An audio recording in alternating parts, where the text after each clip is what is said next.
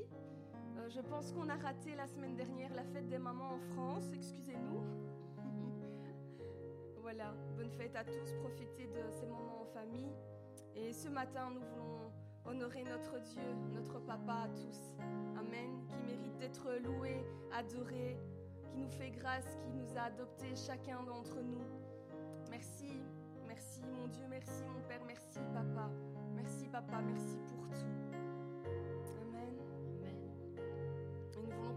Par ce chant qui dit à la croix, parce que c'est là que tout a commencé, n'est-ce pas? Merci Seigneur pour euh, ce sacrifice à la croix.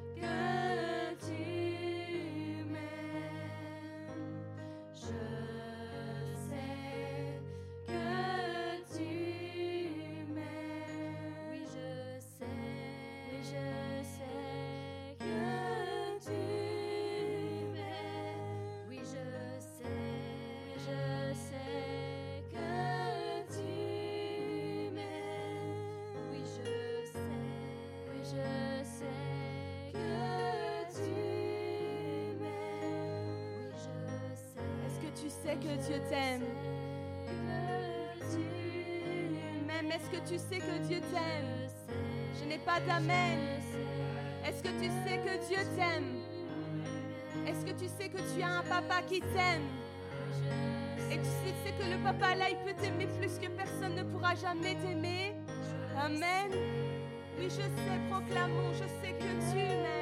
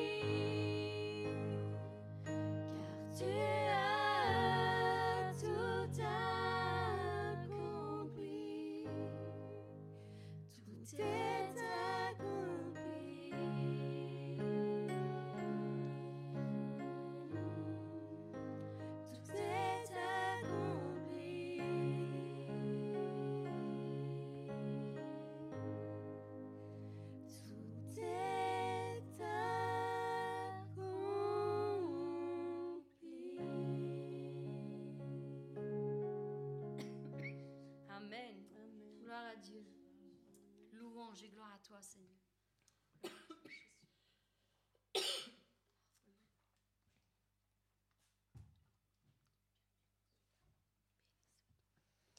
Seigneur, merci parce que tu es grand, Seigneur, et nous ne pouvons pas, Seigneur, euh, savoir, Seigneur, à quel point, Seigneur, tu es grand, Seigneur, tu es bon, Père.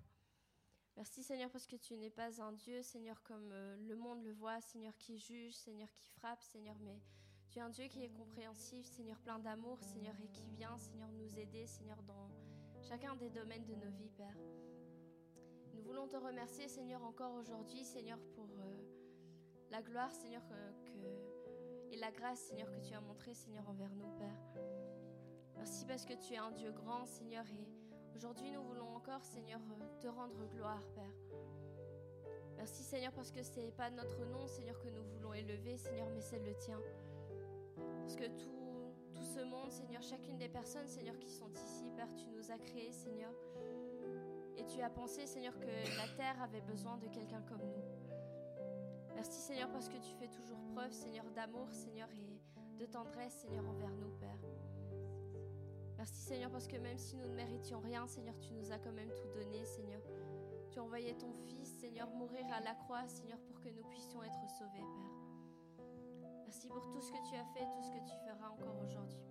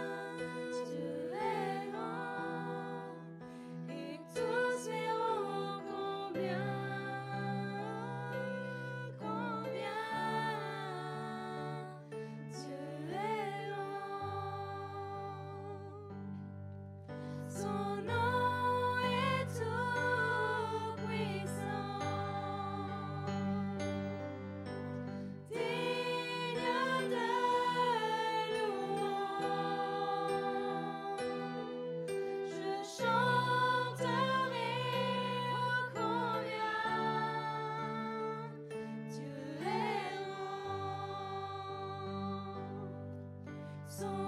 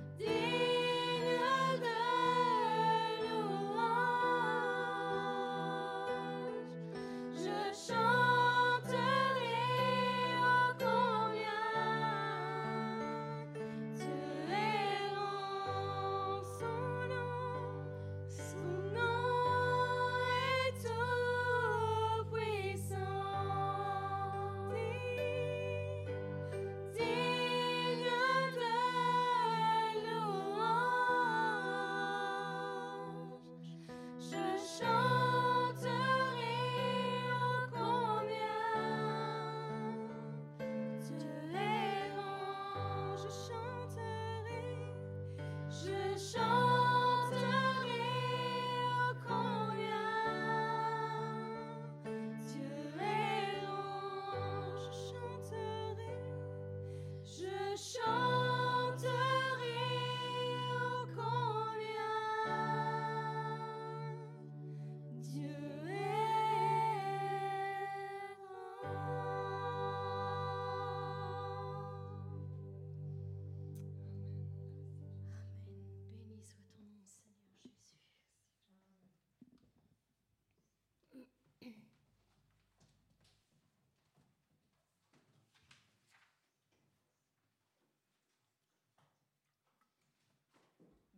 Ton nom, Seigneur.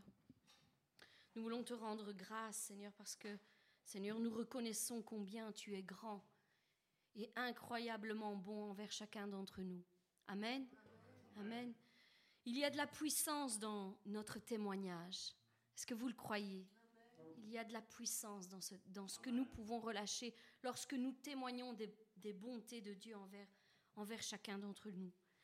Alors nous vivons dans un monde où les mauvaises nouvelles ont tendance à aller de plus en plus, de plus, en plus vite. Et tout le monde partage ces informations. Euh, quand il s'agit de drames, de catastrophes, de guerres, de crimes, de meurtres, toutes ces mauvaises nouvelles, nous avons euh, vite fait de pouvoir les partager autour de nous euh, pour informer ceux qui sont autour de nous.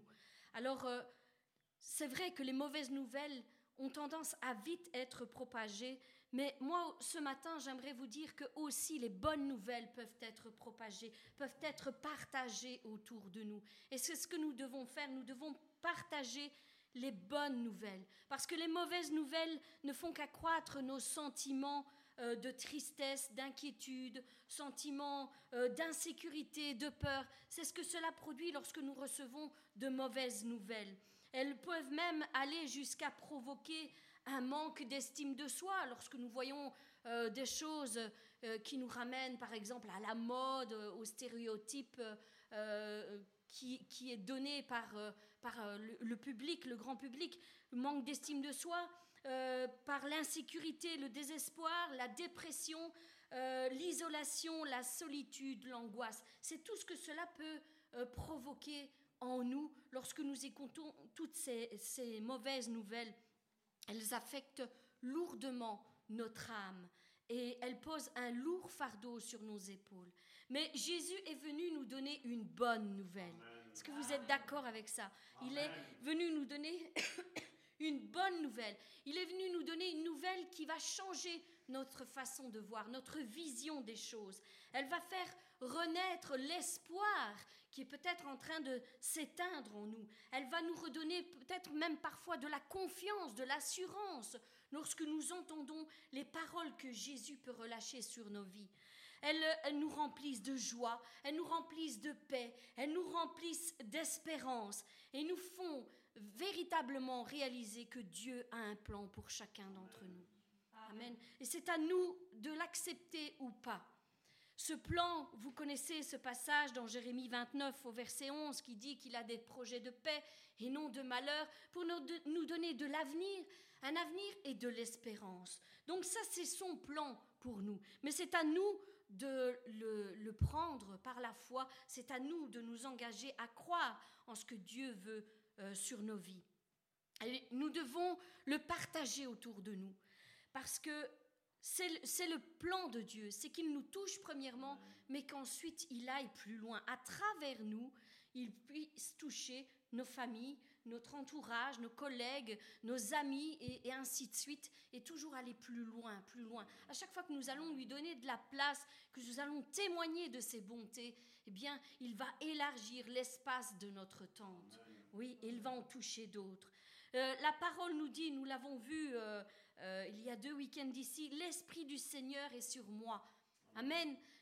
Je ne dis pas ça pour moi, je récite simplement le, le, passage biblique et j'aimerais que tu le dises pour ta vie, mon frère, ma soeur. L'Esprit du Seigneur est sur moi. L'Esprit du Seigneur est sur toi, mon frère, ma soeur. Oui, il t'a accordé cet esprit qui donne une bonne nouvelle, pour annoncer la bonne nouvelle aux pauvres. C'est la, euh, c'est la première caractéristique de ce passage qui est décrit, annoncer la bonne nouvelle aux pauvres. Alors aujourd'hui, nous dit ce passage plus loin, cette parole de l'Écriture vous, euh, vous a été donnée et elle s'est accomplie. Au travers de Jésus-Christ, elle s'est accomplie.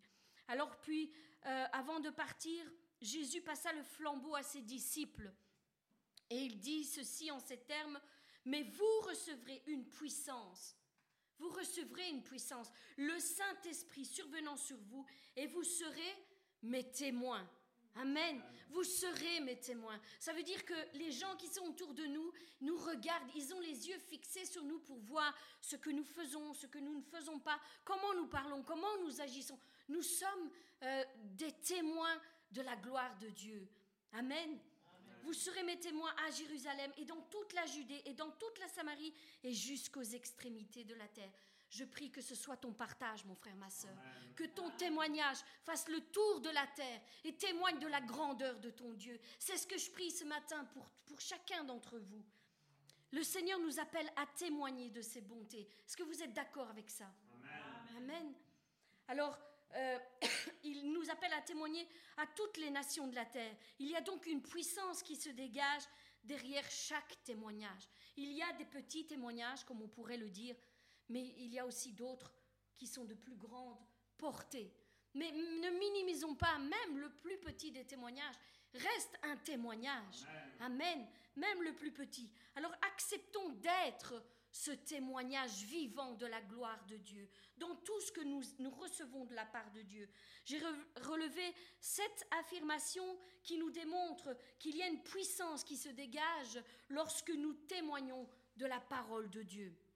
Alors, nous ne les verrons certainement pas tous aujourd'hui, mais j'aimerais vous en donner euh, au moins deux ce matin. Premièrement, lorsque nous témoignons des bontés reçues de la main de Dieu, nous démontrons à ceux qui sont autour de nous que la puissance de Dieu est réelle. Elle est réelle. Ce n'est pas de l'imagination. Ce n'est pas de la, de la pensée positive. Elle est réelle, elle est tangible, elle est palpable et nous la vivons. Voilà pourquoi nous devons témoigner. Euh, nous anéantissons, à chaque fois que nous témoignons, nous anéantissons ainsi le pouvoir du doute et de l'incrédulité sur celles et ceux qui n'ont pas encore fait cette expérience. Et ainsi, la foi naît en eux. Amen. Et c'est notre but, nous qui avons été touchés, sauvés, guéris parfois, qui avons reçu tant de bonté de la part de Dieu, nous devons faire naître la foi dans ceux qui sont autour de nous. C'est notre mission. À cause de toutes les mauvaises nouvelles que nous entendons à longueur de journée, les gens ont soif d'entendre de bonnes nouvelles.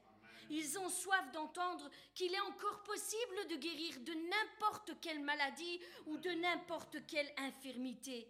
Ils ont soif d'entendre qu'ils peuvent être rétablis de n'importe quelle dépression dans laquelle ils sont tombés. Aussi bas soient-ils tombés, Dieu peut encore les relever. Il peut les faire sortir de cette fosse et leur donner à nouveau un avenir et de l'espérance. Amen. Ils ont soif de sortir de ces cycles d'échecs répétitifs qui ne cessent de continuer à se produire dans leur vie. Il y a de l'espérance pour sortir de tout cela. Cela peut être brisé au nom puissant de Jésus-Christ. Oui, ils ont soif d'entendre que la malédiction peut être brisée, qu'elle soit euh, générationnelle ou familiale, peu importe, elle peut être brisée. Oui, ils peuvent euh, aussi sortir de la pauvreté. C'est une bonne nouvelle, n'est-ce pas?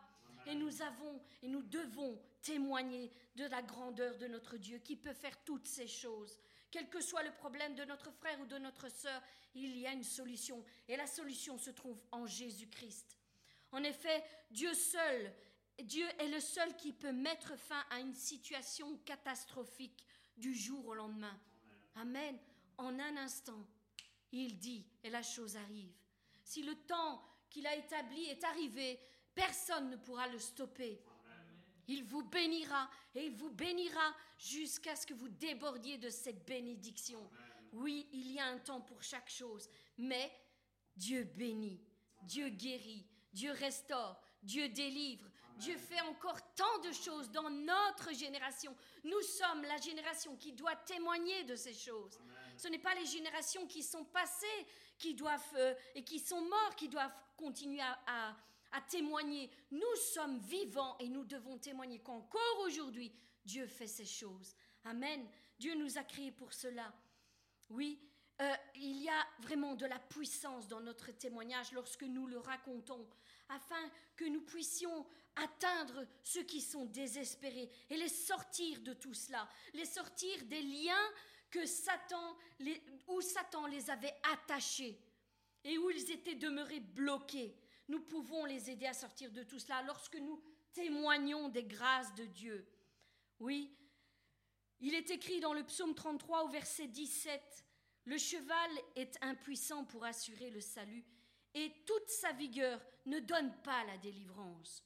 Voici, l'œil de l'Éternel est sur ceux qui le craignent, sur ceux qui espèrent en sa bonté, afin d'arracher leurs âmes à la mort et de les faire vivre au milieu de la famine. Oui, Dieu est notre libérateur. Voilà pourquoi nous devons témoigner des grâces que nous avons reçues. Nous avons chacun d'entre nous des témoignages différents et nous devons les relâcher autour de nous. Ça, c'était le premier point, que, pourquoi nous devons relâcher notre témoignage. Le deuxième, c'est que le témoignage rend notre victoire définitive sur Satan et son armée. Amen. Parce que lorsque vous avez un témoignage, lorsque vous rendez votre témoignage, vous manifestez publiquement que vous avez reçu la victoire sur Satan et toutes ses œuvres, n'est-ce pas? Vous témoignez autour de vous et vous rendez gloire à Dieu pour l'anéantissement des projets de Satan d'essayer de, de vous anéantir dans votre vie. Donc, vous rendez votre victoire définitive. Sur ce point-là, tu ne pourras plus m'avoir, Satan, parce que je témoigne que Dieu a eu la victoire sur ma vie.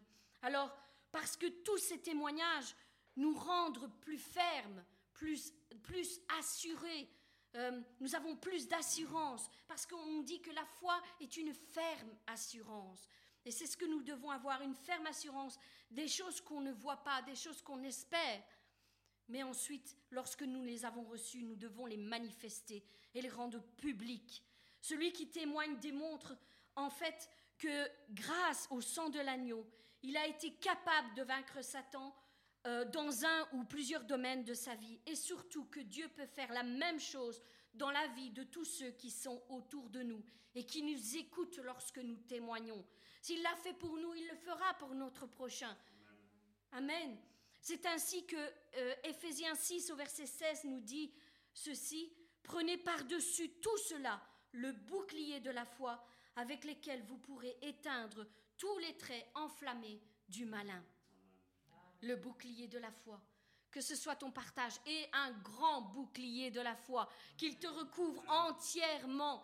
Amen. Fais grandir ta foi, espère en l'Éternel, parce qu'il peut changer toutes choses dans ta vie. Alors, toute personne qui accepte d'être un témoin de Christ accepte en fait de rendre manifeste cette parole de l'Écriture qui, qui, est déclarée dans Apocalypse 12 au verset 11 et qui dit Ils l'ont vaincu à cause du sang de l'agneau, à cause de la parole de leur témoignage. De la parole de leur témoignage. Alors est-ce qu'il est utile de témoigner? Eh bien oui, oui, il est utile de témoigner. Il est vital pour nous de témoigner. Oui, ils, euh, donc, ils ont vaincu à cause de la parole de leur témoignage et ils n'ont pas aimé leur vie à cause, euh, jusqu'à craindre la mort. Derek Prince euh, avait l'habitude de dire ceci Nous obtenons la victoire sur Satan quand nous témoignons personnellement de ce que la parole de Dieu dit, que le sang de Jésus a fait pour nous. Amen. Le sang de Jésus a déjà coulé pour chaque chose. Pour chaque chose. Et nous devons rendre ce témoignage. Voilà aussi ce qui explique pourquoi certaines personnes qui refusent de témoigner publiquement finissent par perdre l'assurance de leur victoire et au bout du compte, Satan parvient à les repiéger à nouveau parce qu'ils ont refusé de confesser publiquement ce que le sang de l'agneau avait fait pour eux. Lorsque tu reçois une victoire, mon frère, ma soeur, ne te tais point. Confesse, relâche publiquement ce que Dieu a fait pour toi. Ne le tais pas, ne le tiens pas bloqué dans le silence, parce qu'alors Satan aura une emprise à nouveau sur toi. Oui. Voilà pourquoi nous devons témoigner. Il y a une puissance dans le témoignage que nous relâchons que ce soit notre partage, que nous puissions relâcher avec puissance, avec autorité, tout ce que Dieu a fait dans nos vies, tout ce que Dieu a fait dans nos vies. Et j'aimerais profiter encore aujourd'hui de cette occasion qui m'est donnée pour pouvoir moi-même témoigner de ce que Dieu a fait dans ma vie, enfin une des choses du moins, par rapport à ma chaîne YouTube. Il y a 15 ans d'ici que j'avais commencé cette chaîne en 2008. Donc maintenant, ça fait un bon moment. Et j'étais pas prête à l'époque. Je voulais simplement imager ce qui me touchait personnellement lorsque j'ai accepté le Seigneur. Donc je mettais des chants, je mettais des images par rapport aux chants qui m'avaient touché. C'est comme ça que j'ai commencé. Mais en moi, il y a toujours eu quelque chose que Dieu a travaillé. J'aimais, euh, à chaque fois que nous étions dans d'autres églises, j'aimais me, disposer euh, pour servir dans, l'affichage, que ce soit des chants, que ce soit des versets. Je faisais même euh, parfois des PowerPoint pour les gens qui prêchaient. J'aimais être dans les coulisses, à l'abri de regard, mais participer néanmoins à pouvoir mettre à la lumière la parole de Dieu. C'est ce que Dieu a travaillé euh, en moi toujours. Et ensuite, euh, lorsque euh, je me suis disposée à Dieu, lorsque je sentais qu'il y avait quelque chose d'autre à faire, Dieu m'a dirigée dans mes prières, il m'a rejoint et il m'a dit, maintenant dispose ton don au peuple de Dieu. Alors là, j'ai commencé tout doucement à, faire des, vidéos, euh, il m'avait dit euh, mets ton don, prie et mets ton don euh, publiquement, prie pour chaque mois qui vient et tu prends chaque lettre et tu fais une prière pour chaque lettre du mois. Et ainsi tu vas fortifier le peuple de Dieu. Et c'est ce que j'ai fait. C'est ce que j'ai fait et là j'ai véritablement vu la main de Dieu. Lorsque nous recevons des directions de la part de Dieu, mes bien-aimés, je vous encourage véritablement à suivre chaque détail qu'il vous donne. Parce que c'est là que ma chaîne a commencé à décoller. Les gens s'abonnaient par milliers. Je n'avais jamais vu ça. Dieu m'a véritablement surpris. Parce qu'ils avaient besoin de ça. Le peuple de Dieu avait besoin de ça. Et voilà, j'ai mis à disposition mon don. Et je rends grâce à Dieu pour tout ce qu'il a fait. Ensuite, il y a quelques, années d'ici, deux ans d'ici, nous, nous continuons à prier pour euh, cette chaîne qui ne cessait d'évoluer. Et Dieu nous a mis à cœur de faire une émission quotidienne. Euh, foi et guérison que vous retrouvez sur ma chaîne. Il y a 365 vidéos quotidiennes d'une pensée qui vous fortifiera, qui vous guidera dans votre foi, vous encouragera et qui vous guérira. Je peux le témoigner au jour d'aujourd'hui, en 2023, je peux le témoigner. Il y a de nombreux témoignages de guérison. C'est incroyable ce que Dieu a fait au travers cette, cette chaîne, cette émission. Il nous avait mis à cœur de le faire et nous avons commencé tout doucement, faiblement, sur ce que Dieu nous mettait à cœur. Et tout au long que nous, avancions dans ces émissions, nous voyons, nous avons vu la main de Dieu s'étendre. Nous avons vu la puissance qui, qui était relâchée au travers des paroles qui nous inspiraient, des prières que nous faisions. Ça, ça montait en puissance, c'était incroyable. C'était incroyable. J'aimerais, euh, j'aimerais, j'aime le dire pourquoi. Pas pour faire la promotion de ma chaîne, c'est pas ça que je veux dire. Ce que je veux dire, c'est que en chacun d'entre vous, il y a des dons, il y a des capacités. Et aussi petit vous semble-t-il qu'ils soient, mettez-les à la disposition de Dieu, à la disposition du peuple de Dieu. Et vous verrez comment Dieu va vous rejoindre, comment Dieu va vous utiliser et comment vous pourrez être un instrument puissant pour bénir les autres.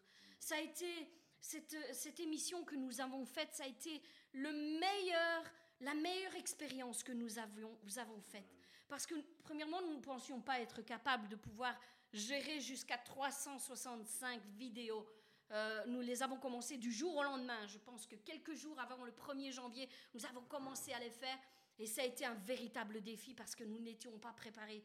365 vidéos, ce, ce qui veut dire 365 prédications, 365 enregistrements, montages, publications, ça a été un véritable défi. Parce qu'à ce moment-là, nous travaillons tous les deux à plein temps pour le monde, donc un travail euh, à plein temps, mais aussi pour l'Église. Et tout ça, ça a fait que nous nous étions physiquement épuisés. Cette année-là, nous avons été épuisés.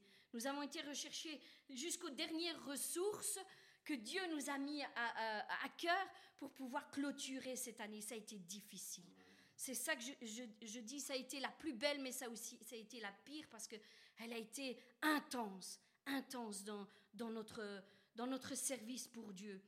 Mais euh, ça a été ce, challenge que nous avons euh, relevé euh, a été aussi une manière dont Dieu nous a montré qu'il était avec nous et qu'il nous a poussés à dépasser toutes nos limites. C'est véritablement ce que nous avons fait. Même lorsque nous avions été touchés au mois de septembre par le Covid, je me souviens, heureusement, nous avions une semaine d'enregistrement qui était déjà prêt, où je n'avais plus qu'à faire les montages. Et Dieu sait combien ça a été difficile pour moi en, ayant le Covid, parce que la première fois où nous l'avons eu, nous avons été KO pendant une semaine, couchés, euh, nous ne savions plus rien faire. On a vraiment été touchés fortement. Euh, mais heureusement, nous avions déjà fait les enregistrements. Et au bout de cette semaine, euh, tout doucement, nous commencions à reprendre un petit peu euh, de vitalité, mais ce n'était pas encore ça. Mais nous avons dit, nous ne pouvons pas nous arrêter. Nous ne pouvons pas nous arrêter. Nous devons relever ce défi jusqu'au bout. Et même dans l'état où nous étions, aussi faibles nous étions, nous avons recommencé à faire les enregistrements. D'ailleurs, beaucoup s'en sont rendus compte dans notre voix au mois de septembre, je ne sais plus exactement, mais euh, vous, entendrez directement, nos voix étaient tellement faibles, mais nous avons dit, même si on doit ramper, on va continuer, on va les faire. Même si ça doit être que 10 minutes, peu importe, mais on va le faire. Et c'est ce que nous avons fait. Donc Dieu nous a véritablement aidés à dépasser toutes nos limites, toutes les barrières qu'on pensait non, jusque-là, on peut y aller, mais après, plus loin, c'est pas possible. On n'est pas capable, on n'a pas l'intelligence, on n'a pas ci, on n'a pas là. Mais Dieu a explosé chaque chose explosé véritablement. Il nous a aidés à nous dépasser. Il nous a donné tous les moyens. Et nous avons bouclé tout ça en 365 jours de, d'émissions quotidiennes. Et encore au jour d'aujourd'hui, les gens sont bénis par ces émissions. Qui prend le temps de les réécouter, euh, même si elles datent d'il y a deux ans Croyez-moi, l'onction est encore là. L'onction est là et elle guérit encore au jour d'aujourd'hui. Il y a encore des témoignages qui tombent au jour d'aujourd'hui sur, sur ces émissions. Et c'est ce que je voulais vous dire, c'est que là-bas, hein, sur, sur ma chaîne, il y a déjà des, frères et des sœurs qui rendent leur témoignage. Mais maintenant, ils attendent le vôtre, mes bien-aimés. C'est à vous de rendre votre témoignage. Euh, sur euh, la, vidéo que j'ai postée euh, dernièrement, donc Reçois ta guérison. Donc c'est la vidéo de ce mois-ci de juin. J'ai eu euh, je, l'ai dit d'ailleurs autour de moi à des, frères et à des sœurs, j'ai eu un véritable combat pour poster cette vidéo. Mon programme ne voulait rien savoir. J'avais fait tout mon montage et tout, et impossible de sortir ma vidéo. Je n'arrivais pas à la sortir. On a essayé dans tous les sens, toutes les manières. Impossible de sortir cette vidéo. Je n'ai pas réussi à la sortir pour le 1er euh, juin, comme je fais d'habitude. J'aime que le 1er à minuit, elle soit postée. Et là, c'était impossible. J'ai eu un combat incroyable. Et je disais euh, à certains, euh, frères et sœurs, si je suis autant combattu, je sais pourquoi. Je le sais. quand il me combat de cette manière, parce que je sais que l'ennemi a mis sa, sa touche personnelle, quand il me combat de cette manière, c'est parce que cette vidéo va avoir un impact incroyable sur le peuple de Dieu. Il y a quelque chose que le peuple de Dieu doit entendre et doit recevoir. Donc je savais que je devais absolument, d'une manière ou d'une autre, la poster. Alors ça n'a pas été le premier, mais je me suis battue, j'ai cherché, j'ai cherché, et j'ai trouvé, par la grâce de Dieu, j'ai trouvé une combine qui a fait que j'ai réussi à sortir cette vidéo et la poster le 2. Au lieu du premier, ça a été le 2. Mais je savais déjà qu'elle allait avoir un impact incroyable. Et c'est véritablement ce qu'il y a eu. Alors, elle n'a peut-être pas décollé du jour au lendemain, mais il y a commencé tout doucement à avoir des, témoignages qui sont tombés, un ou deux jours après. Je vous en lis deux, trois, juste pour, vous fortifier. Il y a euh, Jean Seca qui nous a dit euh, Cette prière affermit ma foi en l'œuvre de la croix de Jésus-Christ. Alors, même pour moi, ce genre de témoignage, c'est puissant. Parce que oui, ce n'est pas un témoignage euh, euh, vous allez dire, c'est pas quelque chose d'extraordinaire, mais si, quelqu'un qui est fortifié dans sa, dans sa foi et qui euh, est affermi et qui croit de nouveau à la puissance de l'œuvre de la croix, pour moi, c'est un véritable miracle ça part de là, de la foi qui est restaurée. Il y a aussi euh, notre sœur Françoise Honnet qui nous dit merci euh, ma sœur parce que j'avais le nez bouché et je suis guérie par Jésus-Christ. Il est encore le même hier, aujourd'hui, éternellement. Alors là aussi, peut-être certains, je sais que beaucoup aiment parler trop vite en disant oh un nez bouché c'est quoi? Non, même un nez bouché, mais même là, Dieu vous rejoint, mes bien-aimés. Ne minimisez pas les guérisons, qu'elles soient petites, simples ou qu'elles soient grandes. C'est une guérison quand même. Alors merci Seigneur. Merci Seigneur parce que tu as fait du bien à ma sœur euh, Yamine Hélène, euh, parce qu'elle dit que cette prière lui a fait véritablement du bien. Elle l'a apaisée dans sa foi. Oui, merci Seigneur. Merci Seigneur pour notre sœur Sylvie Abiola, que d'ailleurs que je salue, qui est certainement aussi en ligne, qui nous suit toujours. Euh, elle a des témoignages incroyables. Cette sœur, lorsqu'elle va venir, et elle va venir, nous prophétisons qu'elle va venir, elle et sa fille, euh, auront des témoignages incroyables à vous raconter. Moi, je, je dis que dans, elle est bénie parmi toutes les femmes, vraiment, parce qu'elle a de nombreux témoignages. Et ce n'est pas la seule, hein. Euh, grâce à Dieu, ce n'est pas la seule, mais elle a dans, dans sa maison, je pourrais dire qu'elle a un Naaman. Elle vous racontera elle-même son témoignage, mais si vous voyez l'histoire de Naaman, vous comprenez un peu ce qui s'est passé dans, dans la vie de son fils. Elle a un Naaman et elle a une Anne qui euh, bientôt viendra témoigner. Elle viendra témoigner de la descendance qui va couler d'elle. Amen. Donc nous rendons grâce à Dieu pour tout cela. Euh, et je, finis par le dernier, qui est le plus beau, le plus grand, le plus, le plus incroyable des témoignages. C'est notre sœur Ghislaine Ada Ndongo. Pardon si j'écorche un peu les noms, mais c'est difficile pour moi. Euh, elle nous écrit ceci, elle a posté ça le 3 juin, donc juste un jour après qu'elle ait été postée, cette vidéo. Elle dit témoignage, je raconterai les œuvres de l'Éternel. Les docteurs ont annoncé le pire la pire des nouvelles, disant que mon neveu de 3 ans avait un cancer du cerveau. Mais ce matin, ils ont refait la résonance magnétique et les résultats ont montré en ce moment même que ce cancer a disparu. Amen. Cet enfant de 3 ans, un enfant de 3 ans atteint déjà du cancer. Mais Dieu est là. Dieu est là. Ce cancer a disparu. Ils disent qu'ils ne savent pas comment tout cela était possible. Les docteurs sont même eux-mêmes étonnés. Alors mon neveu est guéri du cancer. Il a disparu totalement. On l'a quand même opéré pour être sûr. Et même l'opération a montré qu'il n'y avait rien dans le cerveau. Alors je dis gloire à Dieu. Ma sœur Karine, ce n'est pas la première fois que Dieu écoute vos prières aussi profondes. Mais Dieu n'écoute pas que mes prières, il écoute chacune de nos prières. Amen. Alors, elle nous continue en disant, l'année passée, ma mère était dans le coma. Et je vous assure que j'ai mis vos prières au chevet de son lit. Et le lendemain matin, elle était relevée de son lit et elle était guérie. Amen, amen. Je crois que notre Dieu mérite des, des ovations. Oui, Dieu guérit. Oui, ce qui est impossible aux hommes est possible à Dieu.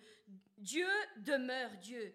J'ai toujours prié ensemble avec vous et je vous assure que la prière avec foi est une garantie. Dieu fait des miracles. Oui, nous prions avec foi et nous verrons la main de Dieu sur nous.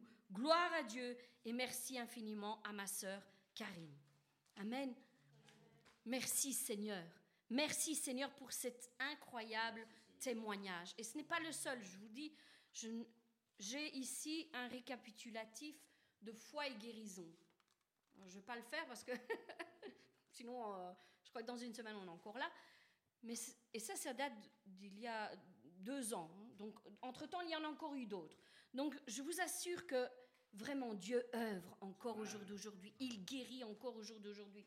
Alors, je voudrais euh, simplement terminer en remerciant. Massimo, tu peux mettre euh, la, la, photo suivante. En remerciant, vous remerciant ceux qui êtes, vous ici avec moi, et ceux qui sont sur les réseaux sociaux, qui nous écoutent, qui nous suivent. Vous remerciant parce que nous avons enfin atteint les 100 000 abonnés. Je pensais que vous alliez vous réjouir mieux que ça. Amen.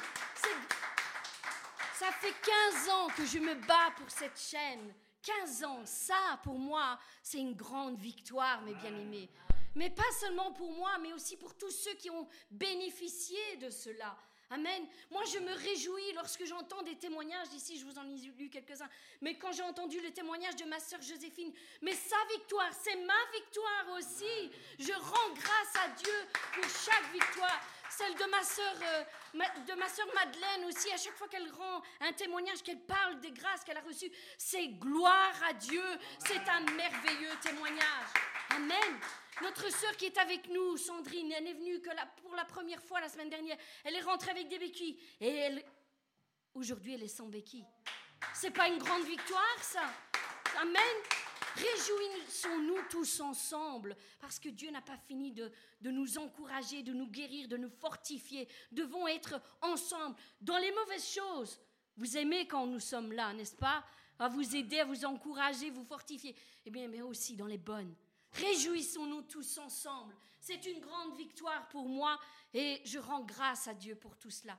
Maintenant, je vois que les choses s'activent. Je savais qu'à partir de 100 000, j'avais entendu dire que YouTube met les vidéos un peu plus haut. Et c'est vrai, je vois que du jour au lendemain, à partir des 100 000, ça a commencé à décoller encore plus. Je suis déjà à 102 000, je pense, presque.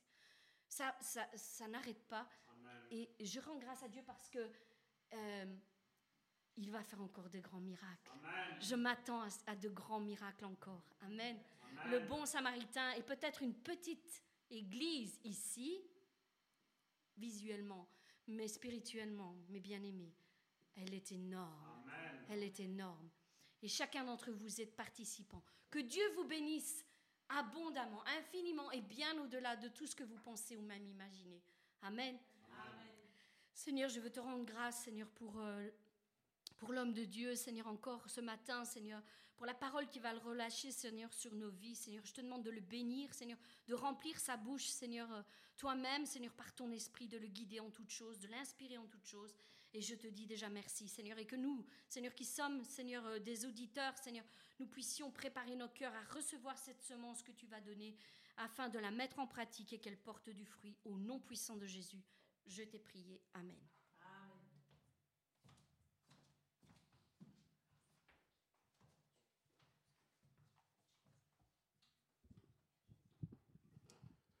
Dieu n'est pas mort. Moi, ton, ton, amen, il me dérange déjà. Hein.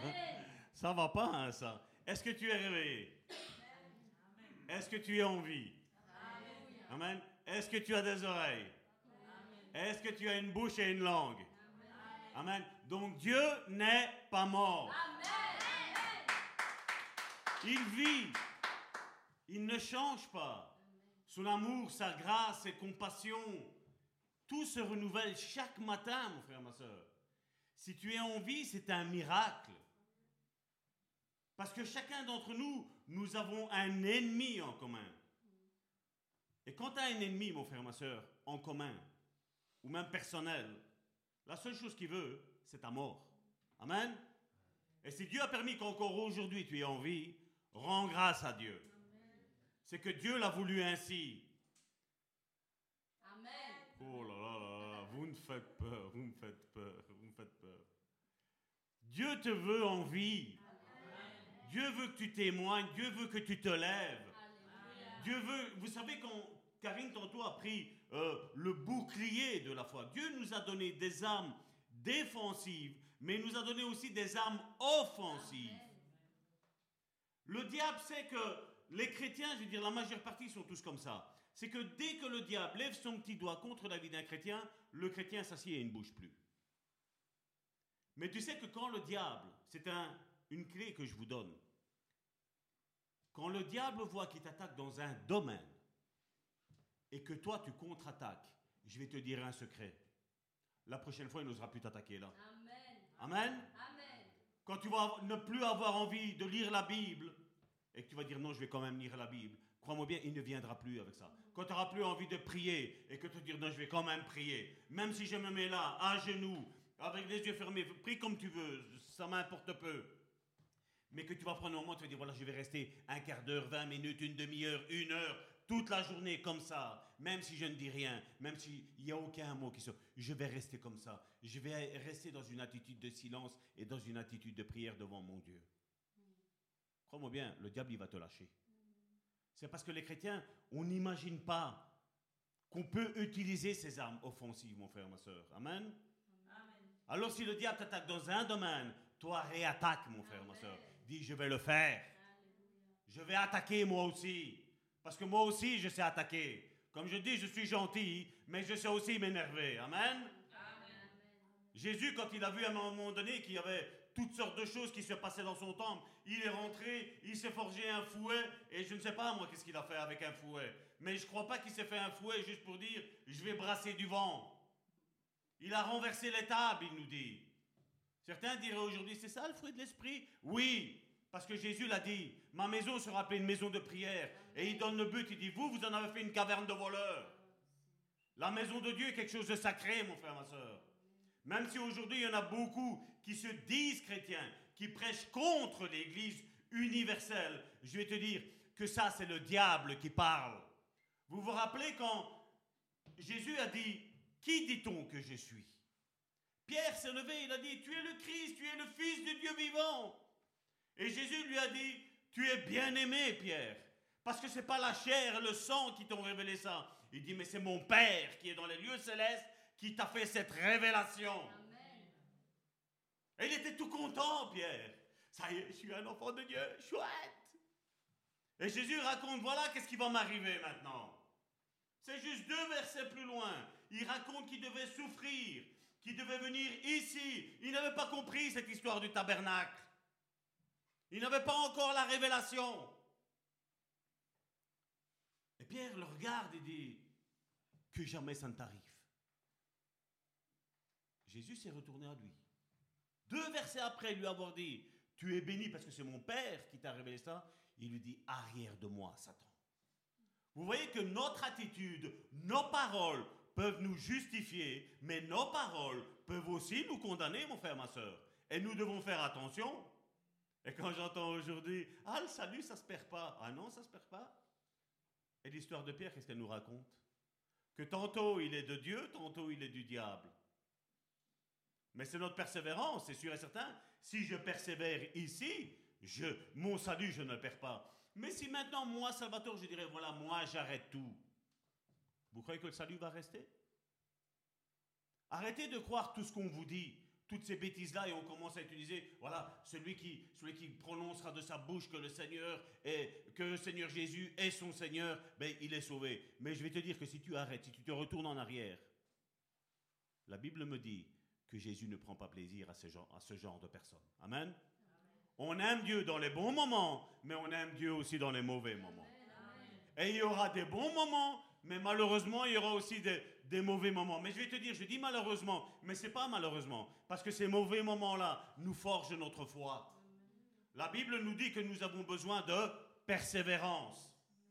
Je serai jamais là à te dire que dès du moment, à partir du moment où tu vas accepter le Seigneur, toute ta vie va être rose et violette. Je te dis, elle se finira rose et violette mais il y aura la tempête.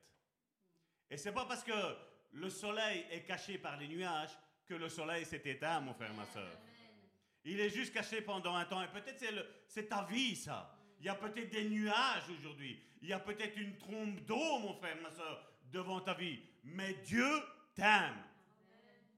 Les nuages n'appartiennent pas à Dieu. Le soleil appartient à Dieu. Amen. Et le diable essaie toujours de, de mettre la confusion. Il n'y a pas de confusion possible et inimaginable. Amen. Seigneur, il y a cette épreuve dans ma vie, je vais me lever, je vais prier. Moi, je ne sais rien faire. Je sais juste prier. Père, je te prie pour cette situation. Merci. Elle dit, mais qu'est-ce que tu remercies? T'as eu ça, t'as eu ça, t'as eu ça. Merci papa pour ça, pour ça et pour ça. Mais qu'est-ce que tu fais? Le diable va te dire. Père, je te dis merci parce que de ces histoires-là, je vais en sortir plus que vainqueur. Amen. Amen. Est-ce que tu en es certain? Regarde ton voisin et fais-lui juste un petit clin d'œil. T'as compris? Comme ils disent les Allemands, c'est Frichtin. Hein? Fais un petit clin d'œil. Tu vas en sortir victorieux, mon frère, ma soeur, parce que je suis là, je vais combattre avec toi. L'église, c'est ça, mon frère, ma soeur. C'est un seul corps. Comme on dit, moi je bénis Dieu que Karine a atteint les 100 000. Mais ce n'est pas Karine qui l'a atteint. C'est l'église de Bon Samaritain qui l'a atteint. Et si je dis le Bon Samaritain, je dis chacun d'entre vous, mon frère, ma soeur. vous qui êtes ici, mais aussi nos internautes, mon frère, ma soeur, qui continuellement, mois après mois, nous envoient même des finances pour que cette église puisse aller de l'avant, mon frère, ma soeur. Parce que je crois en l'église. Je crois fermement en l'église. Je crois fermement que la bénédiction est placée dans l'église de Dieu. Notre sœur est venue, elle ne savait pas, peut-être elle ne connaissait rien de la guérison, mais elle est venue avec ses béquilles, mais aujourd'hui elle est rentrée sans béquilles aujourd'hui. Amen. Elle me dit, mais c'est juste le matin, mais c'est déjà bon, c'est déjà le départ vers la victoire, mon frère, ma soeur. Amen. Avant que la mer se coupe en deux, quand Moïse a levé son bâton, la Bible nous dit qu'il y a un vent qui a commencé à souffler. Il y a un commencement au miracle, mon frère, ma soeur. Amen? Et c'est ce qu'on doit rechercher, tous ces petits signes. Et certains vont dire, comme Karine nous disait, c'est pensée positive. Non, c'est pas pensée positive. Parce que nous, nous n'avons pas un Dieu qui est mort, mon frère, ma soeur. La maladie n'est pas la fin de toute chose, mon frère, ma soeur. Je vais te dire que la fin de toute chose, c'est la guérison, mon frère, ma soeur. Parce que déjà aujourd'hui, il y a plus de 2000 ans, la maladie a été clouée sur une croix, mon frère, ma soeur. Amen. Et la maladie n'est plus qu'un leurre pour nous qui sommes chrétiens. Amen.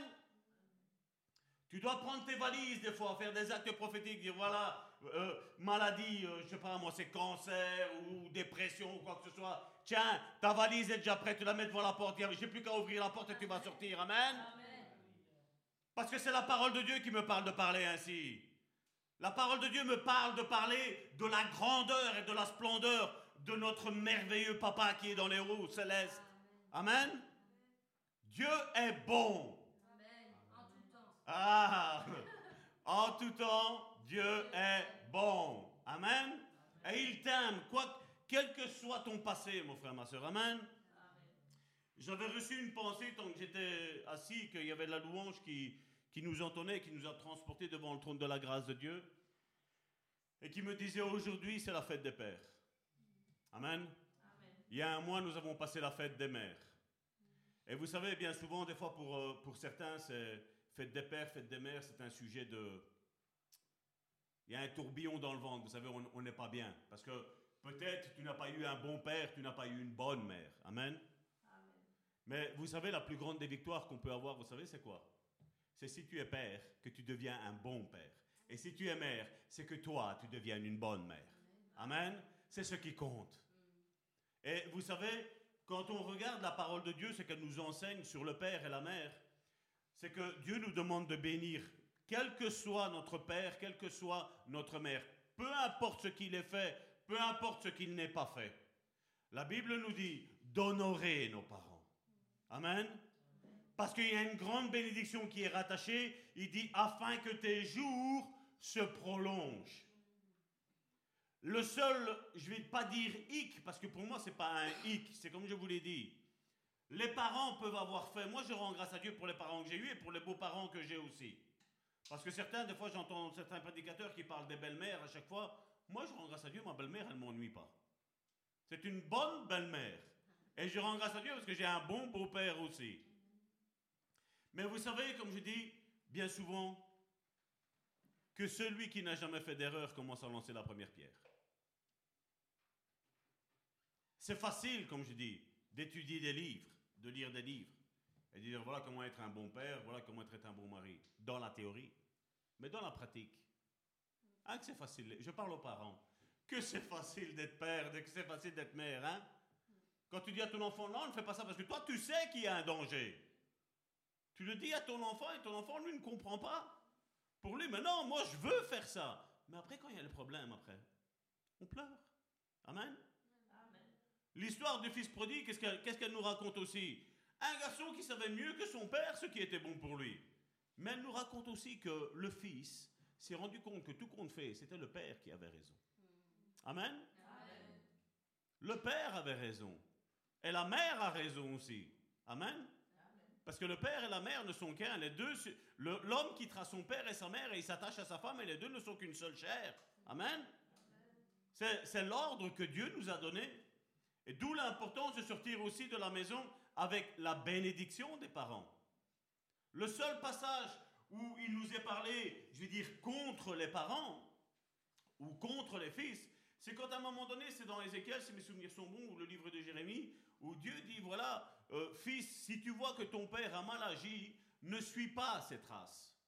Mais toi, suis les traces de la loi de l'Éternel. Parce que vous le savez que la loi de l'Éternel est bonne en tout temps?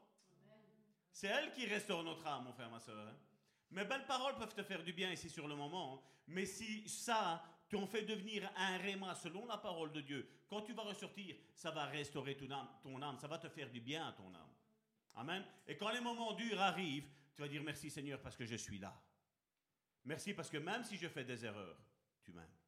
Amen. Et le tabernacle, c'est ça. Le tabernacle euh, qu'on va revoir et on va reprendre ces deux passages, c'est que toutes les erreurs, tous les péchés du peuple étaient mis sur ce tabernacle. Ils étaient brûlés en holocauste au travers le sang d'un animal. Mais Dieu, Dieu l'a toujours dit. Il fait les animaux, ils étaient innocents. Qu'est-ce qu'ils ont fait les animaux? Certains quand ils entendent, vous savez quand les animalistes parlent, eh, mais eux, voilà, voilà qu'est-ce qu'ils pensent. Ne soyons pas, ne soyons pas comme ça. Quelqu'un qui est innocent, qu'il soit un animal ou qu'il soit pas un animal, qu'il soit un être humain, c'est un innocent qui meurt. Et Dieu a donné pendant un temps, il a donné une ombre de ce qui devait arriver.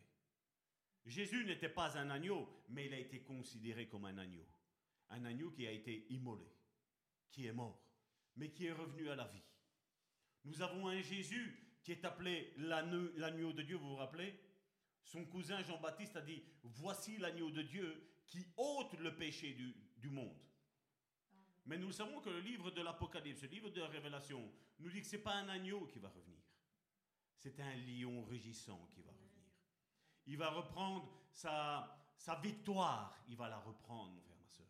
Il va dire, vous m'avez tué en tant que lion, je ressuscite en, tant que agneau, je ressuscite en tant que lion. Le lion de la tribu de Judas. Exode, on avait terminé avec ça la semaine dernière, on va les prendre encore pour vous remémorer un petit peu ce que nous avions dit un petit peu la semaine dernière. Exode chapitre 27 du verset 1 à 2, il nous était dit, Tu feras l'autel des bois d'acacia. Sa longueur sera de 5 coudées, donc 2 mètres 50, et sa largeur de 5 coudées, 2 mètres 50. Et il dit, et il dit, Moïse, si tu ne le sais pas, 2 mètres 50 sur 2 mètres 50, c'est un carré. Je ne suis pas en train de rigoler. C'est parce que c'est parfait. Il y a une unité. Que ce soit de la longueur, que ce soit de la largeur, il y a une unité. C'est l'unité que Dieu recherche dans l'Église, l'unité. Soyez un. Karine tantôt a parlé. Elle a atteint, c'est Karine 7777 qui a atteint les 10 000, mais, 100 000, excusez-moi, les 100 000 abonnés. Mais c'est pas rien qu'elle, c'est l'Église qui sommes là pour l'encourager. Avec un petit message, un petit SMS. Merci, prophétesse, pour ce que tu as fait. Merci parce que tu nous as bénis. Mais c'est aussi l'Église qui gagne, mon frère, ma soeur. Amen. Parce que l'onction que Dieu dépose sur un serviteur ou sur une servante, elle se répand sur toute l'Église. Amen.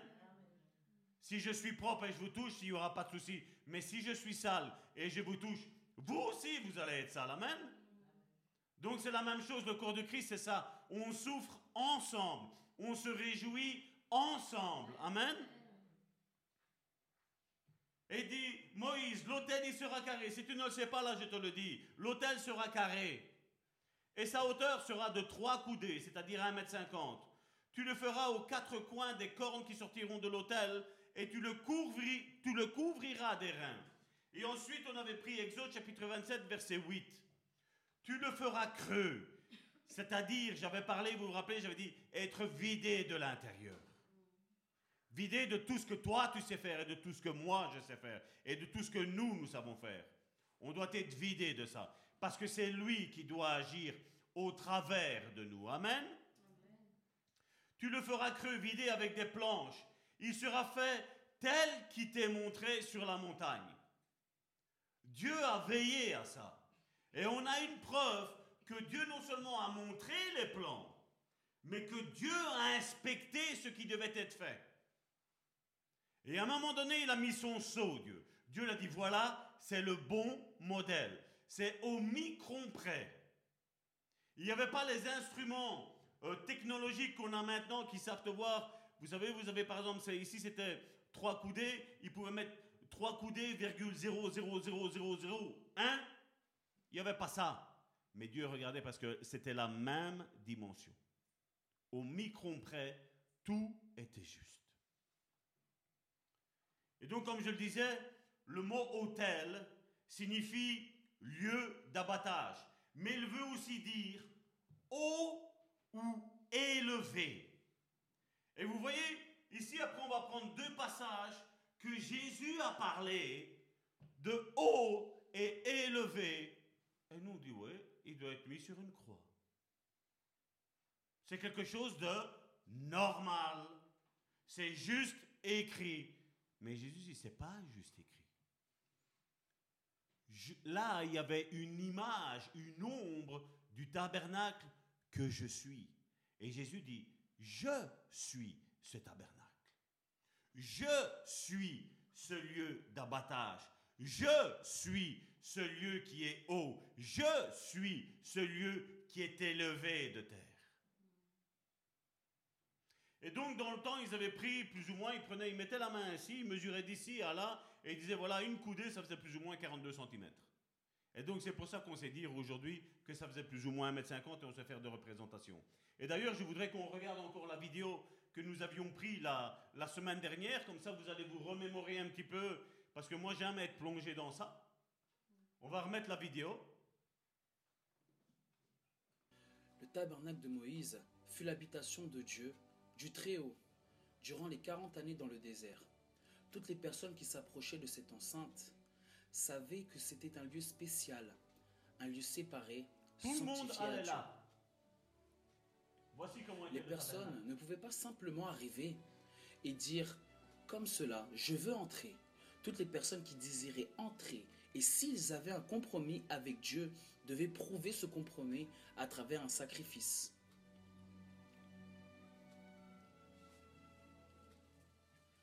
Cet élément était appelé autel du sacrifice, ou nous pourrions l'appeler aussi autel de la décision, car c'est à cet endroit que la personne prendrait la décision de laisser son péché et ce qui l'éloignait de Dieu. Pour cela, elle avait besoin d'un animal parfait, pur, pour qu'il puisse être substitué à elle. C'est elle qu'il devait mourir, mais en vérité, celui qui allait mourir, c'était l'animal. Alors, lors de la présentation de l'animal pur, les péchés étaient transférés vers l'animal, et après que le sacrifice soit fait, et que le sang de l'animal soit utilisé sur l'autel, cette personne serait libre du péché. Après le sacrifice sur l'autel, la personne pouvait partir libre de son péché et le sacrificateur représenterait la personne à partir de cet endroit jusqu'au suivant. Elle ne pouvait pas entrer dans le lieu saint. Mais avant d'entrer, le sacrificateur ou le souverain sacrificateur devait laver ses mains et ses pieds dans la bassine de bronze. Pourquoi? Car c'était un lieu saint. C'était un endroit où l'on se présentait avec révérence à Dieu. On n'entrait pas d'une quelconque manière. Aujourd'hui, on ne lave plus nos mains et nos pieds pour entrer dans le lieu saint, mais notre conscience et notre cœur. Et l'eau qui nous purifie est la parole de Dieu. Donc vous voyez la nécessité de faire quotidiennement cette purification. Quotidiennement. Voilà, ça c'était l'exemple de ce qui se passait anciennement. Et on voit que devant ce tabernacle, qu'est-ce qu'il avait été dit dans cette vidéo-là? C'était une décision qu'on. On disait, voilà Seigneur, mon péché maintenant je le mets là. Dans le temps, c'est ce qu'il faisait.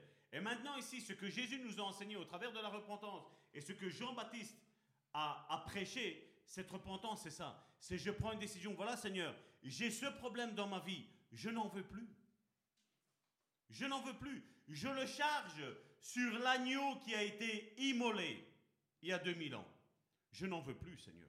Je prends une ferme décision maintenant de ne plus vouloir rentrer dans ça.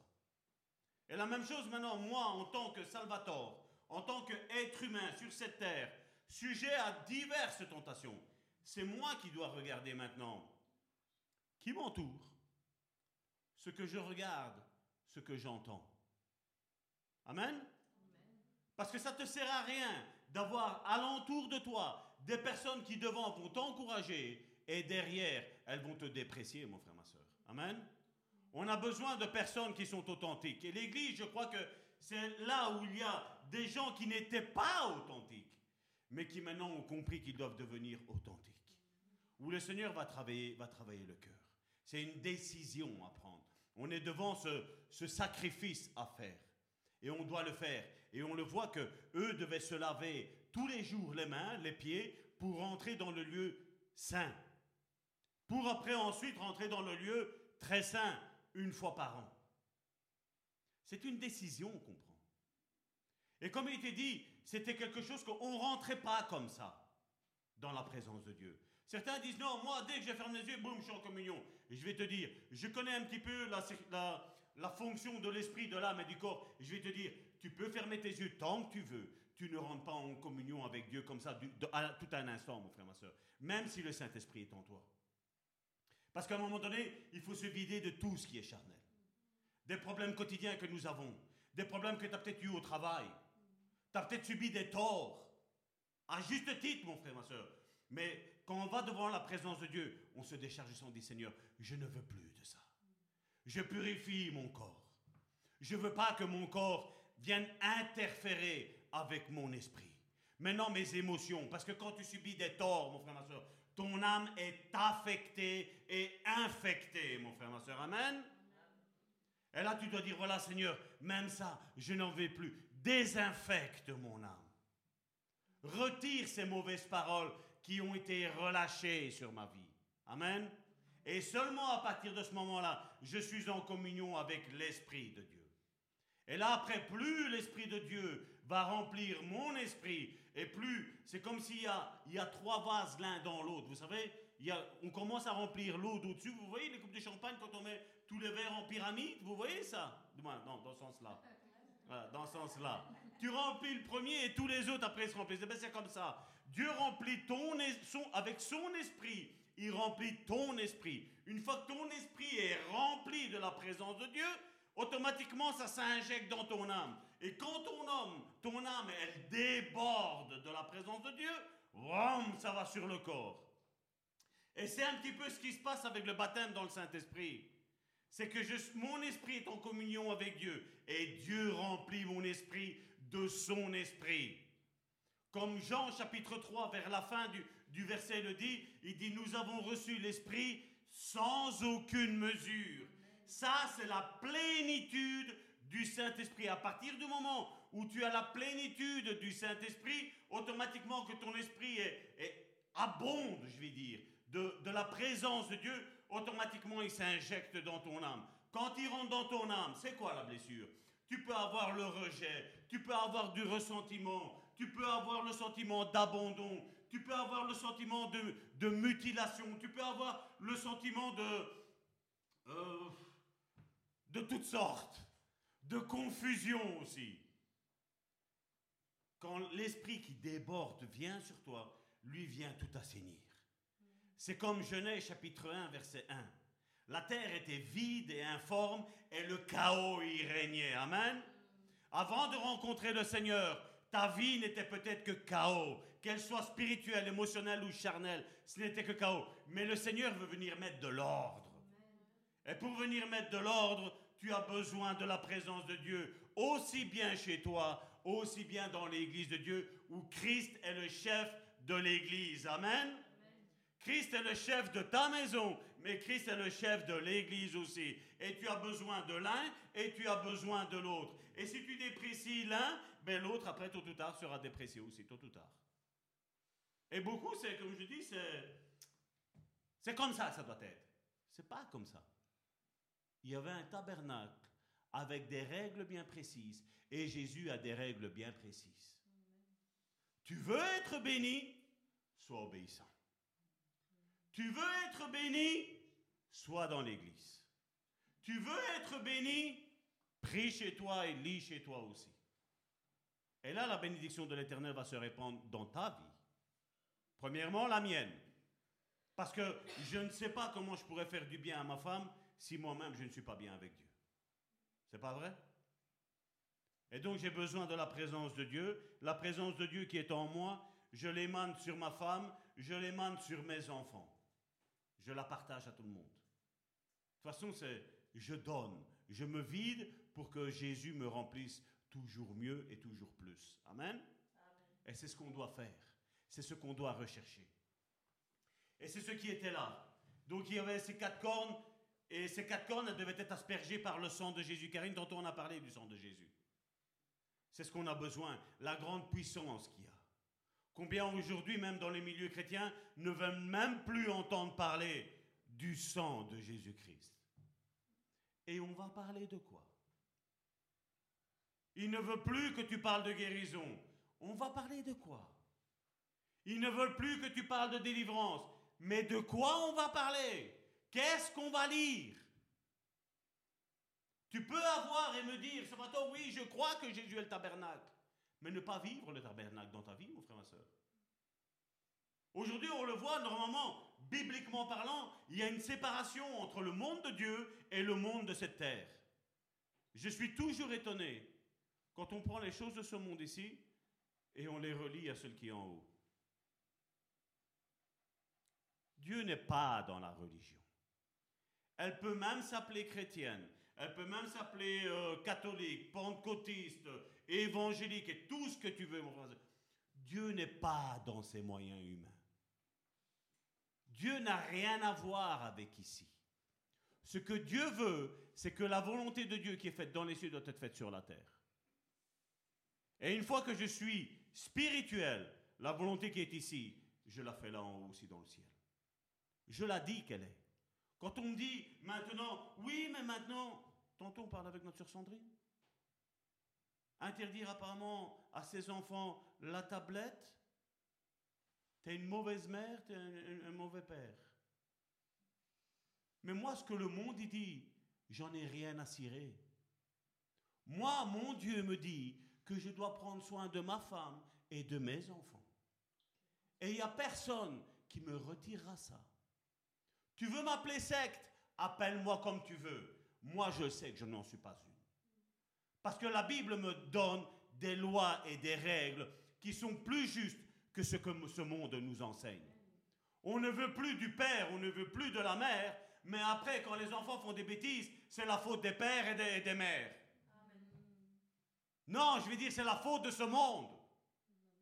Ce monde qui a une décadence, mon frère, ma soeur. Et nous, en tant qu'Église, nous devons faire entendre le son de la voix de notre Dieu. Nous sommes ses porte-paroles. Nous, nous devons dire que Dieu ne veut pas de ça. Dieu veut que les enfants soient obéissants aux parents. Et que les parents n'irritent pas leurs enfants. Mais seulement, moi, je ne ferai pas n'importe quoi contre ma femme et contre mes enfants. Mais ma femme ne fera pas n'importe quoi non plus vis-à-vis de moi vis-à-vis de ses enfants. Et la même chose, les enfants ne feront pas n'importe quoi vis-à-vis des parents. Les règles de la parole de Dieu sont les règles de la parole de Dieu. Ils peuvent même essayer de l'interdire. J'en ai rien à cirer aussi. Parce que moi, la loi de l'Éternel a restauré mon âme. C'est elle qui m'a rendu la personne que je suis aujourd'hui. Parce que si la parole de Dieu ne m'aurait pas changé, certainement que j'aurais été en prison. Certainement.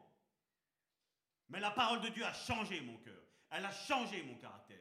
La haine, elle me l'a transformé en amour. En hyper amour. Amen. Et moi, il n'y a rien qui m'arrêtera de prêcher la parole de Dieu. Rien. Comme j'ai dit, je n'ai pas peur d'aller en prison, je n'ai pas peur d'aller je ne sais pas où, mon frère et ma soeur. Je n'ai pas peur. La parole de Dieu restera toujours mon GPS, mon orientation, ma boussole. Et nous devons faire, et si vous voulons être des disciples, mon frère, ma soeur, Jésus-Christ l'a dit. Vous êtes mes disciples si vous faites ce que je vous ai commandé. Je ne suis pas chrétien, je suis disciple de Jésus-Christ. Mais Salvatore, quelle est ta religion? Disciple de Jésus-Christ est ma religion. Mais t'es catholique, protestant? Non Je suis disciple de Jésus-Christ. Je fais ce que Jésus m'a commandé de faire. Il m'a dit d'aimer mes frères et mes sœurs, mais il m'a dit aussi d'aimer ceux qui me persécutent, ceux qui me haïssent, ceux qui parlent mal de moi. Je les aime, peu importe s'ils ne m'aiment pas. Je n'ai pas besoin de l'amour des autres. J'ai besoin de l'amour de mon Dieu, parce que l'amour de mon Dieu est autosuffisant, mon frère, ma soeur. Celui-là est vrai et pur, mon frère, ma soeur. Il n'y a aucune arrière-pensée. Maintenant, gloire à Dieu. Quand les frères et les sœurs, on s'aime, gloire à Dieu. Parce qu'il y a une onction supplémentaire qui vient, mon frère, ma soeur. Amen. Vous pouvez dire Amen. Hein? Gloire à Dieu pour mes frères et mes sœurs. Parce que quand je souffre, ils voient dans mon visage que ça ne va pas. Et tout de suite, on prie. Amen. C'est ça l'église de Dieu. On n'a pas besoin de parler. Combien de fois je suis à la maison en train de faire peut-être quelque chose et l'esprit me dit Salvatore, envoie un message à une telle personne. Et boum, la personne justement n'est pas bien. Mais juste le fait de savoir qu'il y a quelqu'un qui pense à elle, que Dieu avertit qu'il y a quelqu'un qui sait que. Moi, je suis réjoui, mais la personne, ce qui compte, c'est que la personne qui est pas bien, elle est réjouie. Quand Dieu me fait faire un songe et qu'il me dit Salvatore, à 3h, 4h du matin, envoie un message à une telle personne, il dort. 3h, 4h, Seigneur, on dort. Le Saint-Esprit te dit Moi, j'ai pas de montre. Il n'y a pas de montre pour bénir, mon frère, ma soeur. Amen. Je crois que si tu reçois un message d'encouragement de quelqu'un qui va te dire, voilà mon frère, ma soeur, je sais, le Seigneur m'a averti que tu ne passes pas bien, sache que je suis là maintenant, à 3 heures du matin, en train de prier pour toi. Je crois que la personne, même si elle a été réveillée par ton message, elle ne sera pas fâchée avec toi, mais elle te bénira, mon frère, ma soeur. Amen. Parce que Dieu ne t'aura pas oublié, Dieu aura passé au travers des hommes, parce que Dieu passe toujours au travers des hommes et des femmes, mon frère, ma soeur. Amen. Hommes et femmes. Et donc, je le disais, c'était, le tabernacle était une figure géométrique parfaite, c'était carré. Les quatre cornes devaient être aspergées de sang. Dans la zone couverte, il y avait le lavage pour permettre aux prêtres de se laver les mains avant d'entrer dans le lieu saint. Quelque part, ça veut nous dire, voilà, tout ce que tu sais faire, toute ta connaissance, toute ta bravoure, tout ce que tu as étudié, dépouille-toi, jette ça dans l'eau, parce que devant moi, il n'y a pas besoin de ça. Amen? Viens tel que tu es, sois vidé de l'intérieur, sois un tronc creux, parce que c'est moi qui va te remplir. Amen? C'est ce que Dieu te dit aujourd'hui. Et le bronze aussi était un mélange de cuivre et d'étain. Et le cuivre et l'étain, ça ne vous rappelle peut-être rien. Mais le cuivre et l'étain, vous savez, je vais vous dire, quand les deux sont mélangés, vous savez qu'est-ce qui se passe? Il y a une réaction chimique bizarre qui se passe. Ben, c'est que ça ne rouille pas, et ça ne brûle pas au contact du feu. Mon frère, ma soeur, ça ne rouille pas. Ça te rappelle rien? Il n'y a pas quelqu'un qui a dit ne vous amassez pas des trésors sur la terre, là où la teigne et la rouille percent. Il dit mais faites-vous des trésors dans les cieux. Il dit ne prends pas le tabernacle qui est ici en bas. Ne prends pas la religion qui est ici en bas, mais prends la religion qui est celle qui est en haut, qui est la religion de Jésus-Christ, l'être disciple de Jésus. C'est ce que Jésus a voulu dire. Et normalement, si j'ai fini ici aujourd'hui, la semaine prochaine, nous allons voir, quand Jésus a dit, je suis le chemin, la vérité la vie, on aime à réciter ça. Mais est-ce que tu comprends la révélation de ce que Jésus a voulu dire à ce moment-là? Chaque parole que Jésus a voulu dire est en rapport avec ce que Dieu avait demandé à faire au peuple d'Israël. C'était une image, une photo. Est-ce que la photo, la photo est vraie? Elle est fausse, la photo. La photo est juste une image de quelque chose qui est original, c'est pas vrai? Tu regardes tes photos d'il y a deux ans quand tu as été en vacances, même s'il y a deux ans tu as été baigné dans l'eau, tu as été heureux, tu as passé des bonnes vacances, tu as bien bronzé, tu as bien mangé, tu t'es bien reposé. Mais là maintenant, quand tu regardes deux ans après, ça, c'est fini. Parce que là maintenant, tu vis avec le temps présent. Là, tu es peut-être fatigué, tu es peut-être dépressif, tu es peut-être découragé. Tu regardes, tu dis, ah, c'était des bons moments. Mais je vais te dire que le meilleur n'était pas dans le passé. Le meilleur est déjà dans le présent et Jésus veut le faire maintenant, dans ta vie. Mais tu dois dire, Jésus, sois mon tabernacle vivant dans ma vie. Pas la religion. Soit mon tabernacle vivant. Et donc l'autel des sacrifices était fait de bois d'acacia, recouvert de bronze. Bronze qui représente, c'est une représentation du jugement de Dieu contre le péché, Bois d'acacia, il représente l'humanité incorruptible Christ. Je vous avais expliqué que le bois d'acacia avait une particularité que ce bois-là, il ne pourrissait pas. Les, les petits rongeurs n'aimaient pas ce bois-là. Et c'est la même chose avec Jésus. Jésus a dit, tu n'as pas permis que ton serviteur connaisse la corruptibilité. Tu n'as pas connu que mon corps soit mangé par les vers. Dieu a emmené Moïse à la montagne et lui a montré le modèle précis près du ciel. Il lui a donné les mesures exactes pour, pour tout dans le tabernacle. Rien n'a été laissé au hasard ou à la décision de Moïse. Fais comme tu veux. Comme je l'avais dit la semaine dernière, quand Dieu a créé la terre et qu'il avait créé les animaux, et qu'ensuite il a créé Adam et qu'il lui a amené les animaux, il lui a dit vas-y, donne-lui un nom. Dieu sait, je mets ça entre guillemets, s'est plié au nom que Adam allait lui donner. Mais c'est pas qu'il s'est plié directement, il s'est plié indirectement parce que Adam, avant de pécher, voyait Dieu face à face. Il parlait avec Dieu continuellement. Et la nouvelle naissance, c'est ce que ça fait dans notre vie.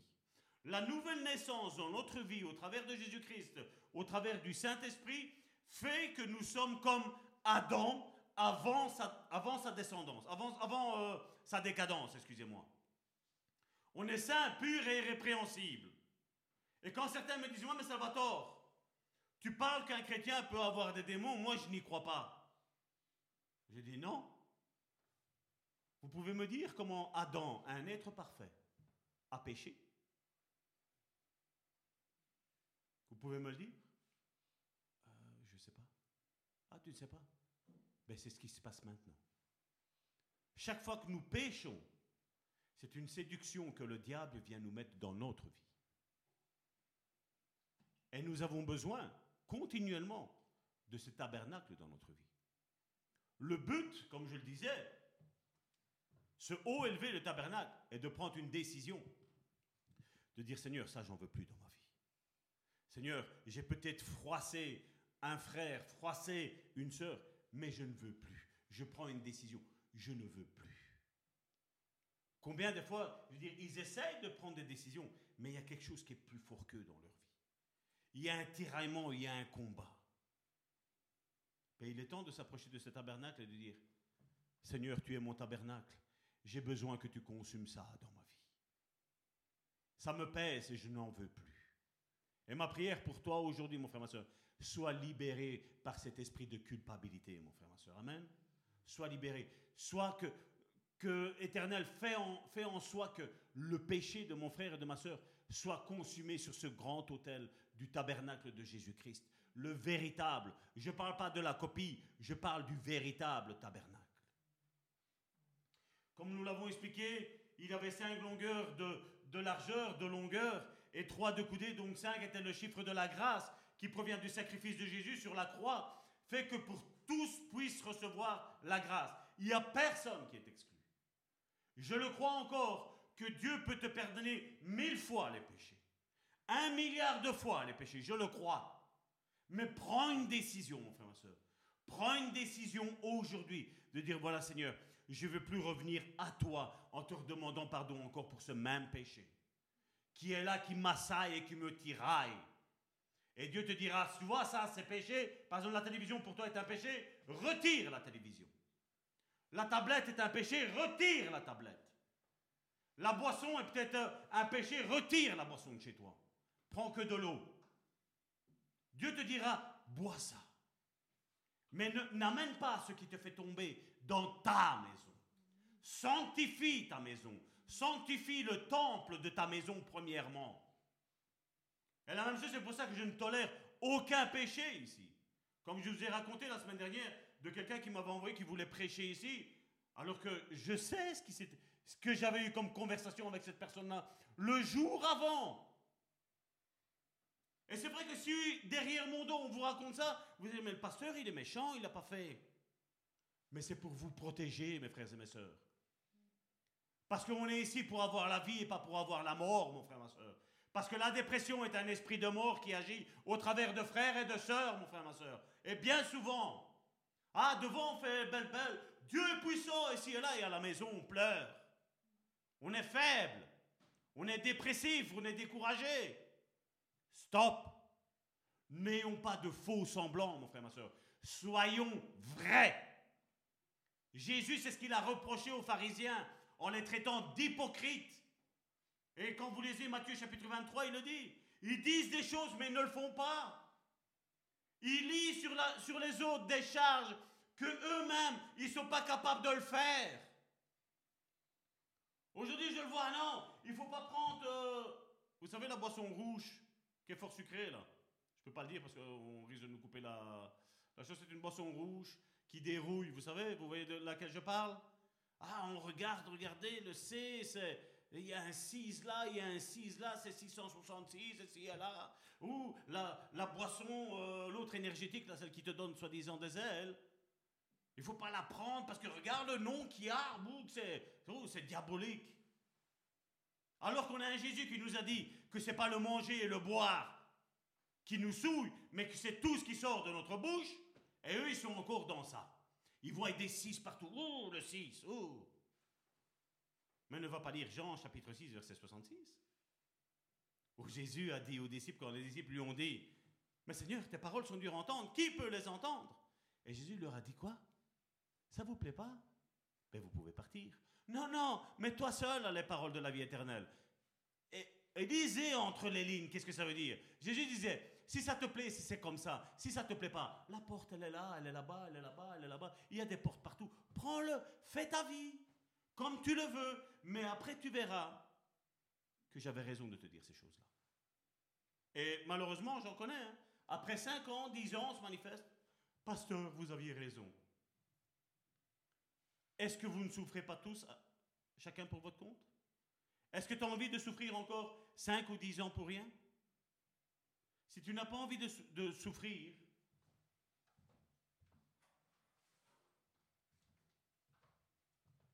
médite ce merveilleux livre, mon frère, ma soeur. Parce que ça va restaurer ton âme. C'est pas moi qui va te dire que ce livre-là est dur, mon frère, ma soeur. Si on a de la bonne volonté, on va bien manger et on va bien se réjouir, mon frère, ma soeur. Amen. Parce que ce que moi, Salvatore, je pense qui est bon pour ma vie n'est pas bon. Mais ce que ce merveilleux livre, la Bible, me dit que c'est bon pour moi est excellent pour moi, mon frère, ma soeur. Amen. Et cette parole, elle doit se matérialiser en moi. C'est comme si je dois déchirer chaque page, je dois les manger et je dois mettre en application ce que chaque page de ce livre me dit, mon frère, ma soeur. Amen. La Bible, pour moi, n'est pas un obstacle, mais pour moi, c'est un tremplin qui me pousse vers la véritable vie, mon frère, ma soeur. Ce merveilleux livre.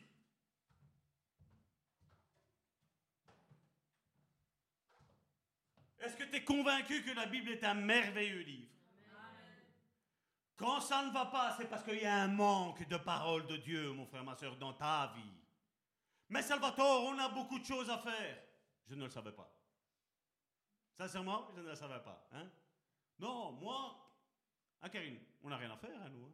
Qu'est-ce qu'on fait Karine vous le dit, quand on a mis cette émission-là, on l'avait dit. On a dit, on va en baver.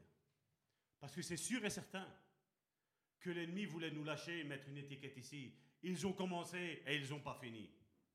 Et même si on a rampé pendant une semaine, on l'a quand même fait. Mais ensuite, ensuite, Dieu vient, il y a sa nuit qui descend et il dit, je bénis parce que ça c'est ma présence. Ça c'est mes enfants. Ça c'est mon église. Amen.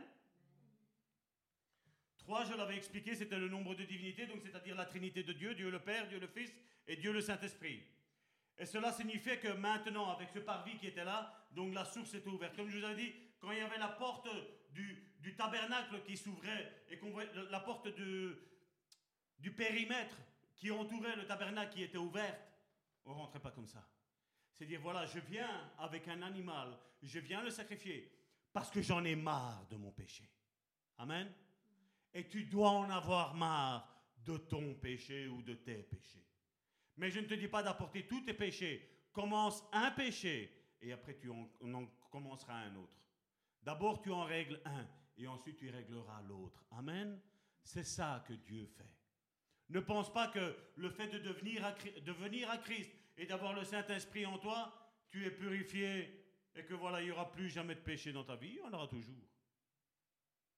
Si tu m'énerves, je vais résister une fois, je vais résister deux fois. La troisième fois, je ne sais pas comment je vais réagir. Si je suis sur un bon jour, c'est gloire à Dieu.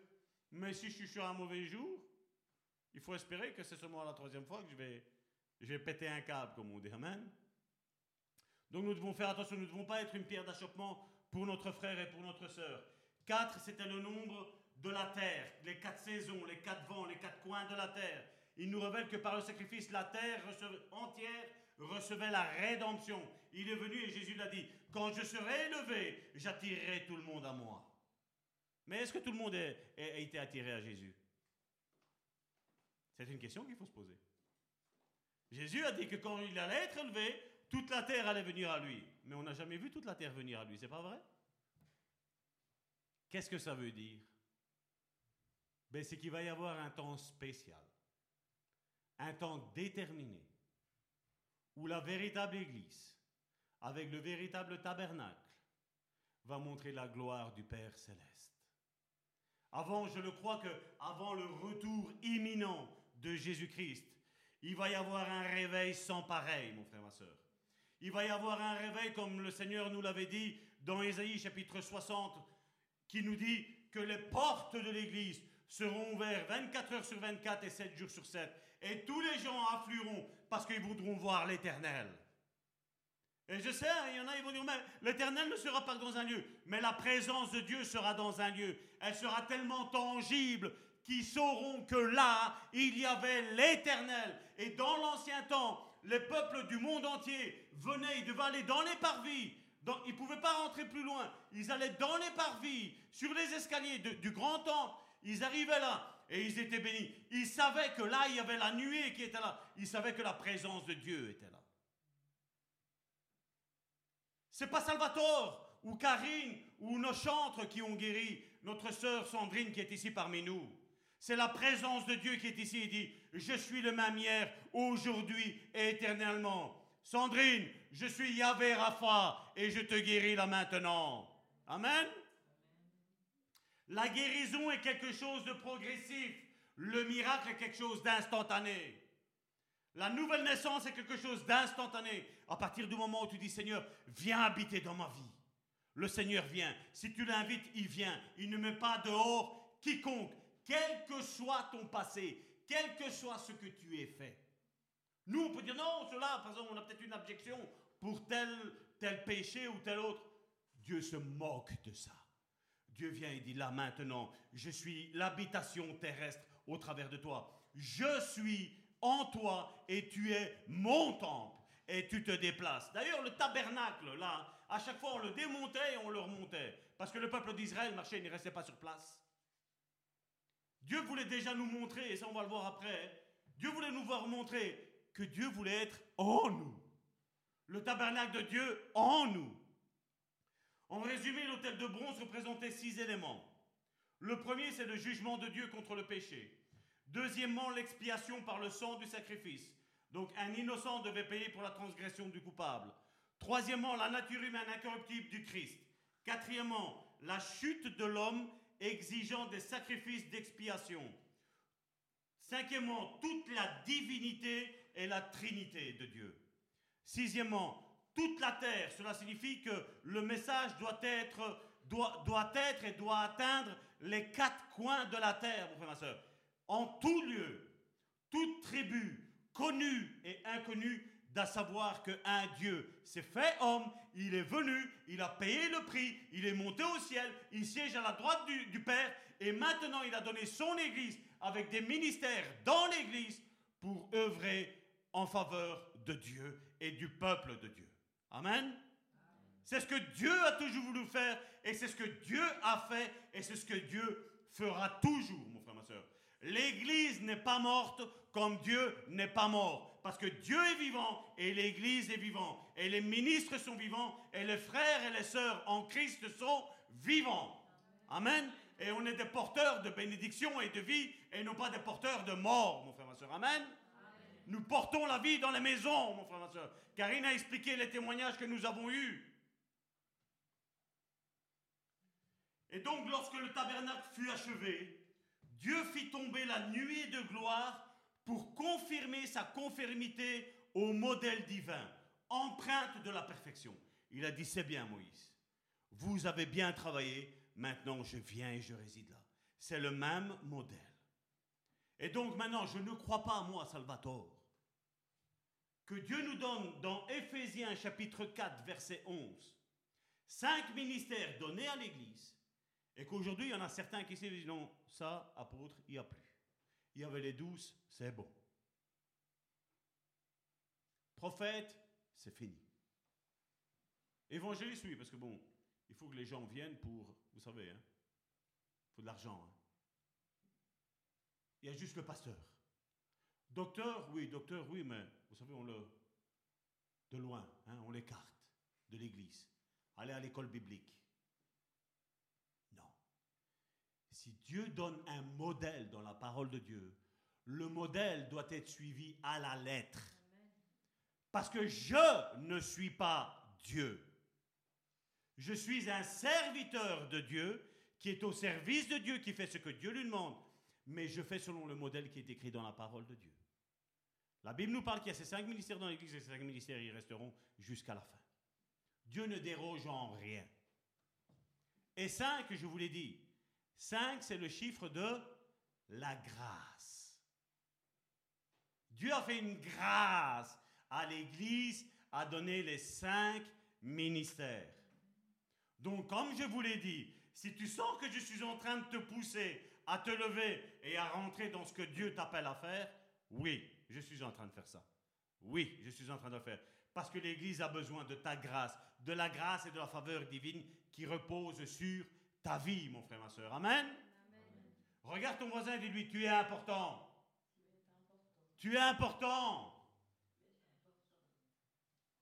Comme indiqué précédemment, je l'avais dit tantôt, le mot hôtel signifie lieu d'abattage, haut et élevé. Et regardez ce que Jésus a dit.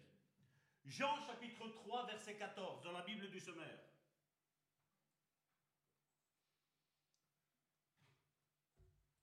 Jésus parle et il dit, dans le désert, Moïse a élevé, élevé. Il y avait un signe du tabernacle qui était là. Il ne l'avait pas encore fait, mais déjà il savait qu'il y avait un propitiatoire qui allait être là, un tabernacle où là on allait mettre le sang des animaux, on allait brûler les animaux, et là le péché allait être expié. Et il dit, Moïse a élevé sur un poteau le serpent de bronze, et Jésus dit, de la même manière, le Fils de l'homme doit lui aussi, qu'est-ce qu'il dit Être élevé. Un mètre cinquante de terre. Jésus n'a pas parlé comme ça pour, juste pour dire de faire beau, juste pour dire de faire des phrases.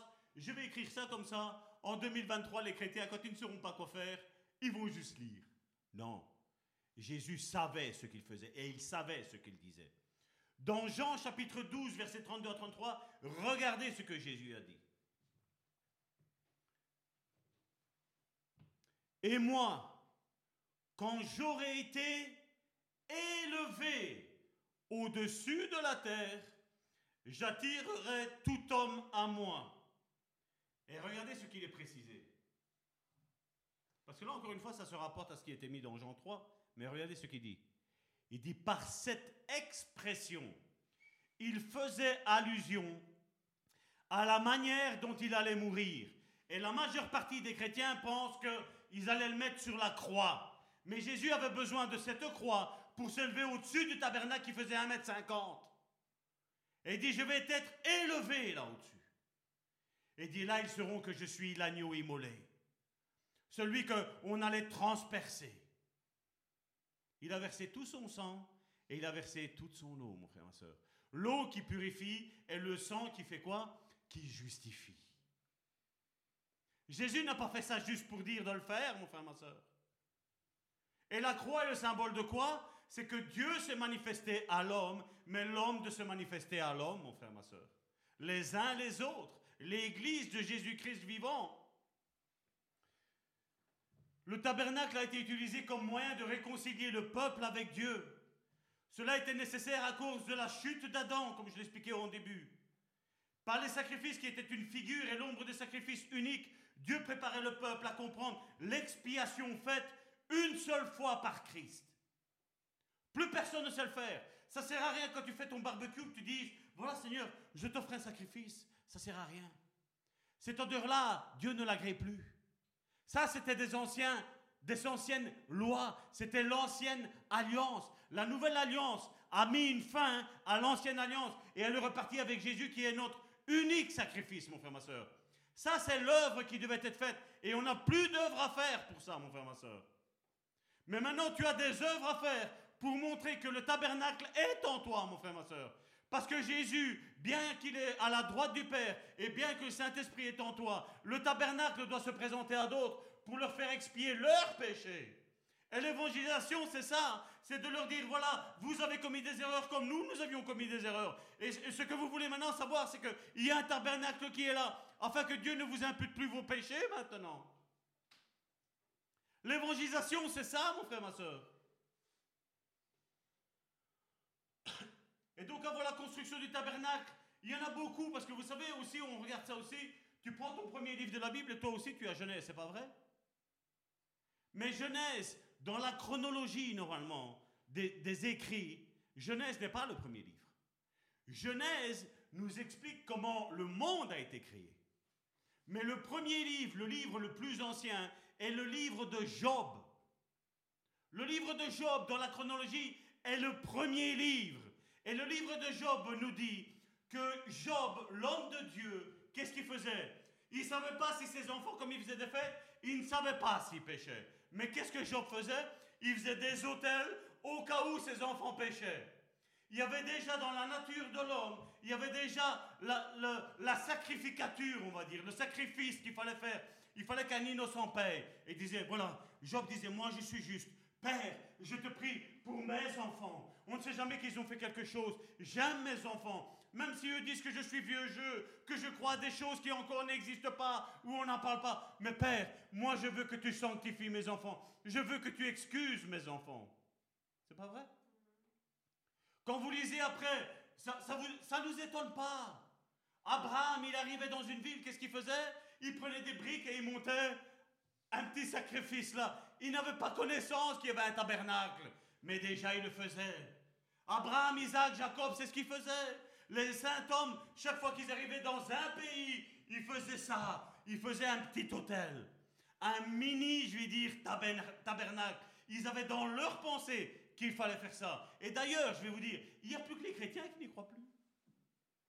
Parce que quand quelqu'un ne croit pas en Dieu et que tu l'invites à venir à l'église, la première chose qu'il te dit, vous savez c'est quoi? Mais je suis rempli de péché. Et c'est là qu'on doit leur dire, ben justement, viens au tabernacle de Dieu. Viens, c'est là justement que ton péché va être expié. Tu rentres coupable, tu ressors innocent. C'est ça l'Église. Malheureusement, combien aujourd'hui sont rentrés? Ils étaient, euh, comment? Sous le poids de la culpabilité. Ils rentrent dans l'Église, quand ils sortent, ils rentrent comme des vers. On leur a remis encore une couche en plus. Ça, c'est le pharisianisme. Ça, c'est la religiosité, mon frère, ma soeur. Christ est mort pour nous laver de tout péché, mon frère, ma soeur. Dieu ne regarde pas tout ce que tu as fait, mon frère, ma soeur. Dieu regarde que maintenant, il est le tabernacle vivant. Il veut être ton tabernacle vivant. Et ta prière ce matin doit être, Seigneur, je consume ce péché devant toi maintenant. Je te l'offre, je l'apporte à l'autel maintenant, dans ce lieu élevé. Quand on regarde l'histoire de l'Ancien Testament, il y avait cinq sortes de sacrifices. Cinq sortes de sacrifices, mais il y en avait un seul pour l'expiation des péchés. Et il y en avait un autre qui était l'Holocauste. Et l'Holocauste, c'était quoi? C'était la communion avec Dieu. Et comme je vous ai dit tantôt, on ne rentre pas comme ça dans la communion avec Dieu. Parce que si tu es chargé de culpabilité, l'ennemi va te dire, mais tu as fait ça, tu t'es disputé avec ton frère, tu t'es disputé avec ta soeur, tu t'es disputé avec ton mari, tu t'es disputé avec ta femme, tu t'es disputé avec ton collègue. Et tu as besoin de ce sacrifice, l'Holocauste. Seigneur, je viens à toi, je veux être en communion avec toi. Et l'Église a perdu ça de vue, mon frère, ma soeur. on l'a perdu de vue. On ne rentre pas comme ça. Certains ne voient que des pupitres. Je veux prêcher. Dieu m'a dit que je vais être un grand prêcheur. Mais avant d'être un grand prêcheur, sois premièrement un bon adorateur dans ta chambre, mon frère, ma soeur. Prie Dieu qui change ton cœur, qui modèle ton cœur, qu'il transforme ta vie. Et puis Dieu va le faire. Vous ne pouvez pas vous imaginer combien de personnes me disent Salvatore, Dieu m'a dit que j'ai un grand ministère. Qu'est-ce qu'on sert comme Dieu?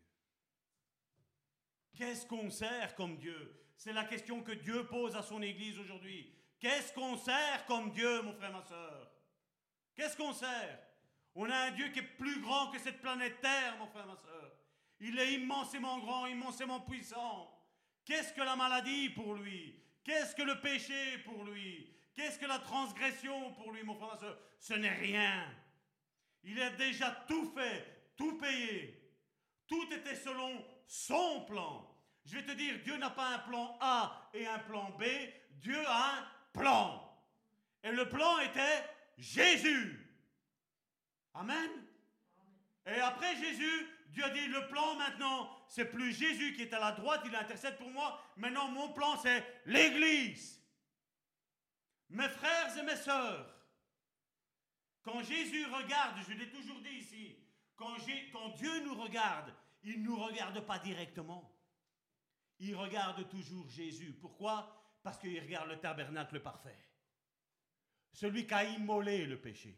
Celui qui a anéanti le péché. Celui qui a anéanti la maladie. Celui qui a anéanti la mort, mon frère, ma soeur. Amen. Comme ça me fait toujours pleurer quand j'entends des chrétiens qui disent Il est mort. Il n'est pas mort. Il s'est endormi. Il se repose de ses œuvres, mon frère, ma soeur. Amen. On ne meurt pas, nous, en tant que chrétiens. Dieu voulait montrer que tout le monde avait besoin de lui. Est-ce que tu es conscient, conscient que tu as besoin de Dieu? Est-ce que tu es conscient que les autres n'ont pas besoin de toi, mais ils ont besoin de Dieu? Et si je suis le tabernacle, je serai l'instrument, comme nous avons parlé avec les dons. Je serai cet instrument où Dieu parlera au travers de ma bouche. Et je dirai merci Seigneur parce que je ne suis rien.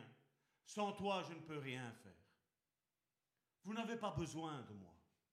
Vous avez besoin de Dieu. Dieu dans votre vie. Je suis un ministre qui vous aide à avoir ces révélations, à vous porter au niveau où moi j'ai eu la révélation. 2 Timothée chapitre 3 verset 16 dans la Bible du Semeur.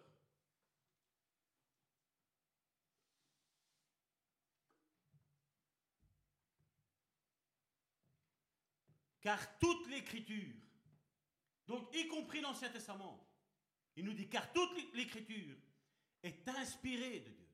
C'est Dieu qui l'a soufflé. Est inspirée de Dieu et utile pour enseigner, réfuter, parce que oui, il y a des choses à réfuter, surtout dans le monde qu'on est en train de vivre, il y a quasiment quasi beaucoup de choses à réfuter aujourd'hui. Comme je vous parlais aujourd'hui qu'on ne peut plus perdre son salut, soi-disant. Je vais te dire, si tu changes d'avis, si tu retournes en arrière, tu vas perdre ton salut. Si l'Église pour toi n'est plus importante, crois-moi bien, tu te trompes. Tu perds ton salut. Tu perds la gloire qui est dans ta vie, mon frère, ma soeur. Comme je dis, nous avons mis les cultes en live pour comme nous avons notre soeur qui travaille, nos frères et nos sœurs qui travaillent, qui peuvent regarder ensuite après. Nous avons nos frères et nos sœurs qui sont au loin, qui peuvent écouter. Mais quand on est ici tout près, ta place c'est ici. Tu peux me dire, mais le Seigneur, il est aussi chez moi. Non, parce que le Seigneur savait qu'à 9h30, il était ici. Moi, je suis arrivé à 9h moins quart. Je vais vous dire, le Seigneur, à 8h30, il était déjà ici. Il m'a précédé. Parce qu'il sait qu'on était ici. Le mardi, le jeudi, le dimanche. Il nous précède. Il est premier en tout, il sera toujours le premier.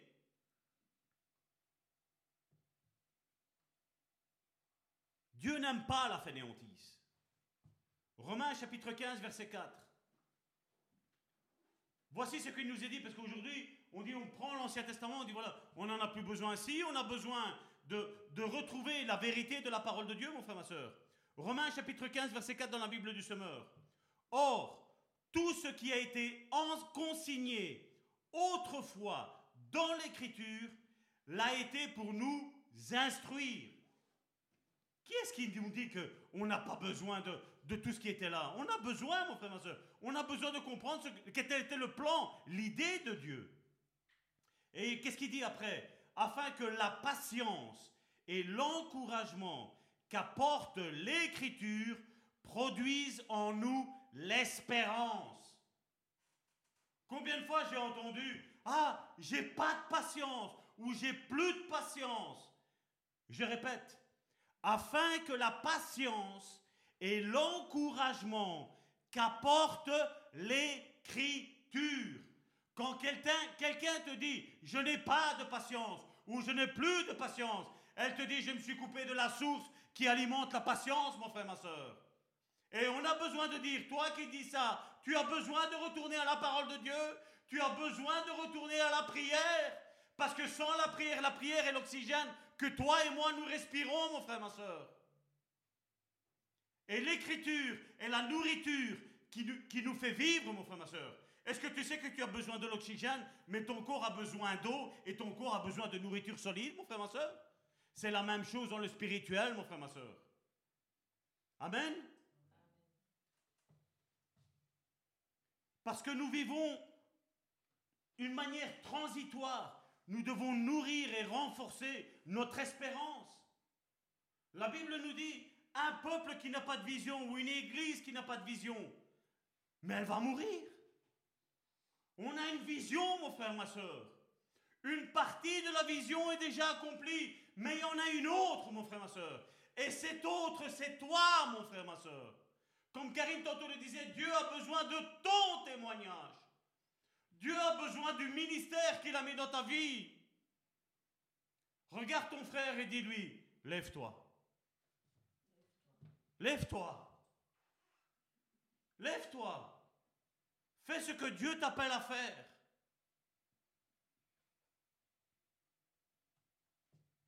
Les versets ci-dessus que nous avons lus de l'Écriture servent à nous faire comprendre l'importance d'utiliser les exemples de l'Ancien Testament. C'est pour ça que je retourne souvent, je ne dis pas la Genèse pour dire le livre de la Genèse, mais au début, au commencement. Qu'est-ce que Dieu, pourquoi Dieu a dit ça? Pourquoi il fallait faire un sacrifice? Pourquoi, il, pourquoi Dieu veut l'Église? Certains se sont amusés, certains théologiens, je mets théologiens entre guillemets, ils ont dit, ah, l'Israël qui était dans le désert, ce n'est pas l'Église. Mais c'était une prévision que Dieu avait de l'Église, de ce qu'elle allait devenir. Parce que Pierre et, les apôtres et les autres disciples, quand le Saint-Esprit est descendu, où est-ce qu'ils étaient? Ils étaient dans une chambre haute. Et ils étaient combien? Deux ou trois, comme on aime à dire Là où deux ou trois, là où deux ou trois sont assemblés en mon nom, je suis au milieu de vous. Où est-ce qu'ils étaient? Ils étaient 120. Ils étaient en train de faire le culte. Ils avaient une même pensée, une même communion. Ils étaient en train de faire un culte d'adoration à Dieu. Ils attendaient la promesse que Dieu avait dite. Et à un moment donné, le Saint-Esprit descend. Et quand le Saint-Esprit descend, je vais te dire une chose, mon frère, ma soeur. Les choses, elles changent. Les choses, elles bougent, mon frère, ma soeur. Tu pensais d'une manière, et là maintenant, le Saint-Esprit te vient et te dit, non, c'est comme ça que ça doit être. Amen. Et quand le Saint-Esprit parle, mon frère, ma soeur, on a intérêt à faire comme le Saint-Esprit dit. Parce que si on ne veut pas le faire et qu'on dit non, voilà, c'est l'heure des témoignages, c'est l'heure de, la prière, qui te l'a dit? Si le Saint-Esprit vient et dit je veux qu'on mette les murs en jaune, on va les mettre en jaune, mon frère, ma soeur. On n'a pas mis ces versets juste comme ça pour dire de mettre des versets comme ça. C'est ce que c'est l'empreinte de cette église, c'est l'empreinte de la main de Dieu, mon frère, ma soeur. Et quand on va en mettre bientôt sur les colonnes. Il y a d'autres versets qui sont, qui sont là. Parce que les colonnes sont importantes dans la parole de Dieu.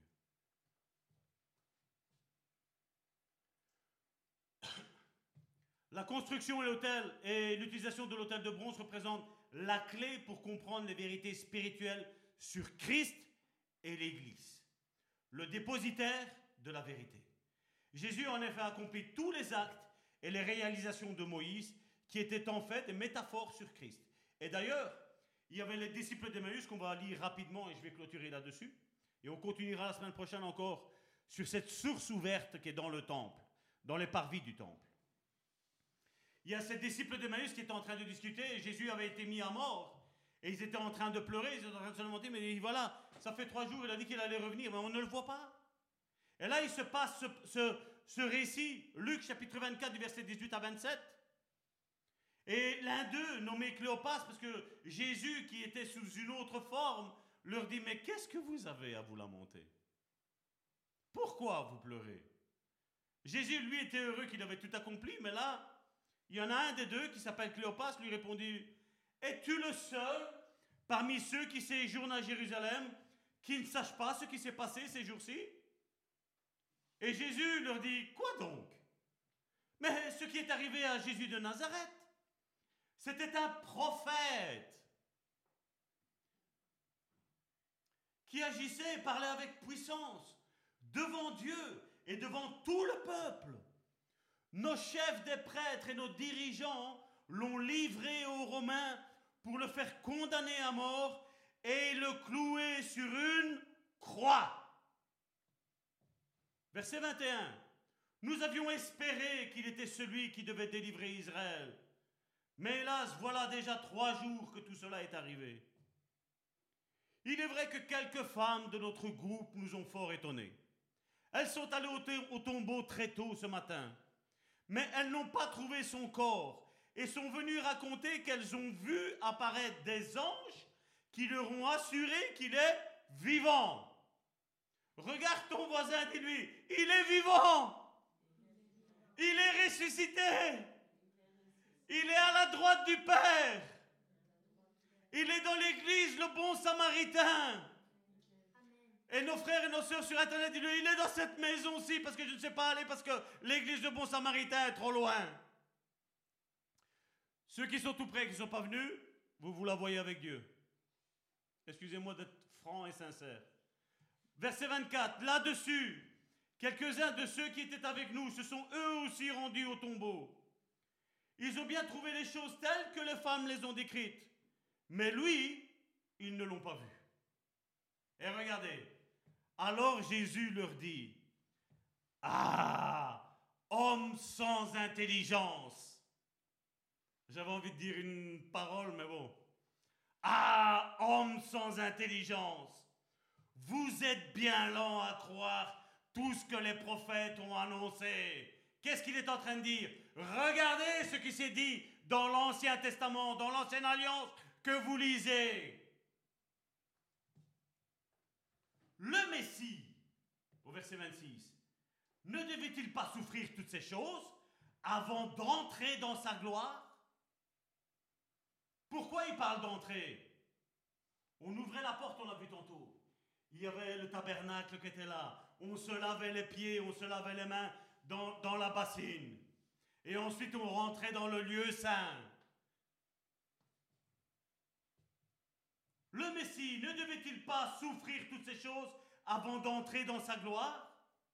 Et au verset 27, alors, commençons par les livres de Moïse et parcourant tous ceux des prophètes, Jésus leur expliqua ce qui se rapportait à lui dans toutes les Écritures.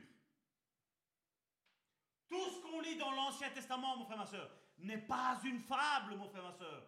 Jésus est venu accomplir tout ça parce qu'il y avait une portée prophétique, mon frère, ma soeur, au travers de Jésus. Jésus, moi, Dieu dans l'Ancien Testament disait à Israël que tout lieu que foulera ton pied, il te le donnera. Est-ce que c'est arrivé? Non. Mais pourquoi il disait ça? Regarde ton voisin, dis-lui, c'est pour toi. C'est pour toi. C'est pour toi, mon frère, ma soeur. Il est temps que tu te lèves. Il est temps que tu comprennes ces choses, mon frère, ma soeur. Parce que maintenant, le tabernacle n'est plus une pièce, un instrument, une image, mon frère, ma soeur. Ce tabernacle maintenant vit en nous, mon frère, ma soeur. Au travers du Saint-Esprit, vit en nous. Et il veut faire des choses encore plus grandes. Il veut que, mes soeurs, vous pouvez venir ici mes de la louange. Il veut que maintenant, quand tu vois un malade, que tu lui imposes les mains et que tu lui dis Sois guéri au nom de Jésus. Ce n'est pas ta parole, c'est sa parole que tu mets en jeu, mon frère, ma soeur. C'est sa parole que tu éprouves, mon frère, ma soeur. Comme Karine tantôt l'a très bien dit, ce n'est pas nous qui guérissons, mais Dieu guérit au travers de nous, parce que nous nous disposons. Amen. Père, je te prie en ce jour que vraiment ton peuple, Seigneur, réalise qui tu es, Seigneur, ce que tu es venu faire, Seigneur, et ce que tu vas faire au travers de chacun d'entre nous, Père. Père, je te prie pour mes frères et mes sœurs, Seigneur, afin qu'ils aient, Seigneur, la révélation, Seigneur, que le tabernacle maintenant est en nous, Seigneur. Que maintenant, oui, nous aussi, Seigneur, nous pouvons dire à ceux qui sont repentants, tes péchés sont pardonnés, vas en paix. Seigneur, je te dis merci, Seigneur. Merci parce que maintenant, Seigneur, le joug de la servitude, Seigneur, tombe du dessus des épaules de mon frère et de ma soeur. Père, je te prie pour mes frères et mes sœurs, Seigneur, qui sont en lutte avec un péché, Seigneur. Qui sont en lutte, Seigneur, avec une histoire, Seigneur. Dans leur vie, Seigneur. Que ce joug, Seigneur, tombe maintenant en poussière au nom puissant de Jésus. Père, je te prie de réconcilier tes fils et tes filles avec la véritable Église. Celle qui n'est pas une dénomination humaine, Seigneur, mais celle, Seigneur, où il y a la présence divine au milieu d'elle. Seigneur, je ne sais, Seigneur, que ce soit les interlocuteurs qui sont sur le net, Seigneur, ou nos frères et nos sœurs, Seigneur, qui sont ici-bas, Seigneur, avec nous, Seigneur. Quel est leur mot, Seigneur? Mais tel un sacrificateur, Seigneur, je me tiens, Seigneur, devant toi, pour dire de libérer le joug qui pèse sur la vie de mon frère et de ma soeur. Je te prie de faire tomber maintenant, Seigneur, ce sentiment de culpabilité, Seigneur. Seigneur, l'autel des holocaustes est toujours allumé. L'agneau a été immolé. Mais Seigneur, maintenant tu leur demandes de faire une décision. Une décision qui va changer le cours de leur vie. Même s'ils sont en train de se dire, mais ma situation est trop difficile. Avec moi, c'est pas possible. C'est trop dur.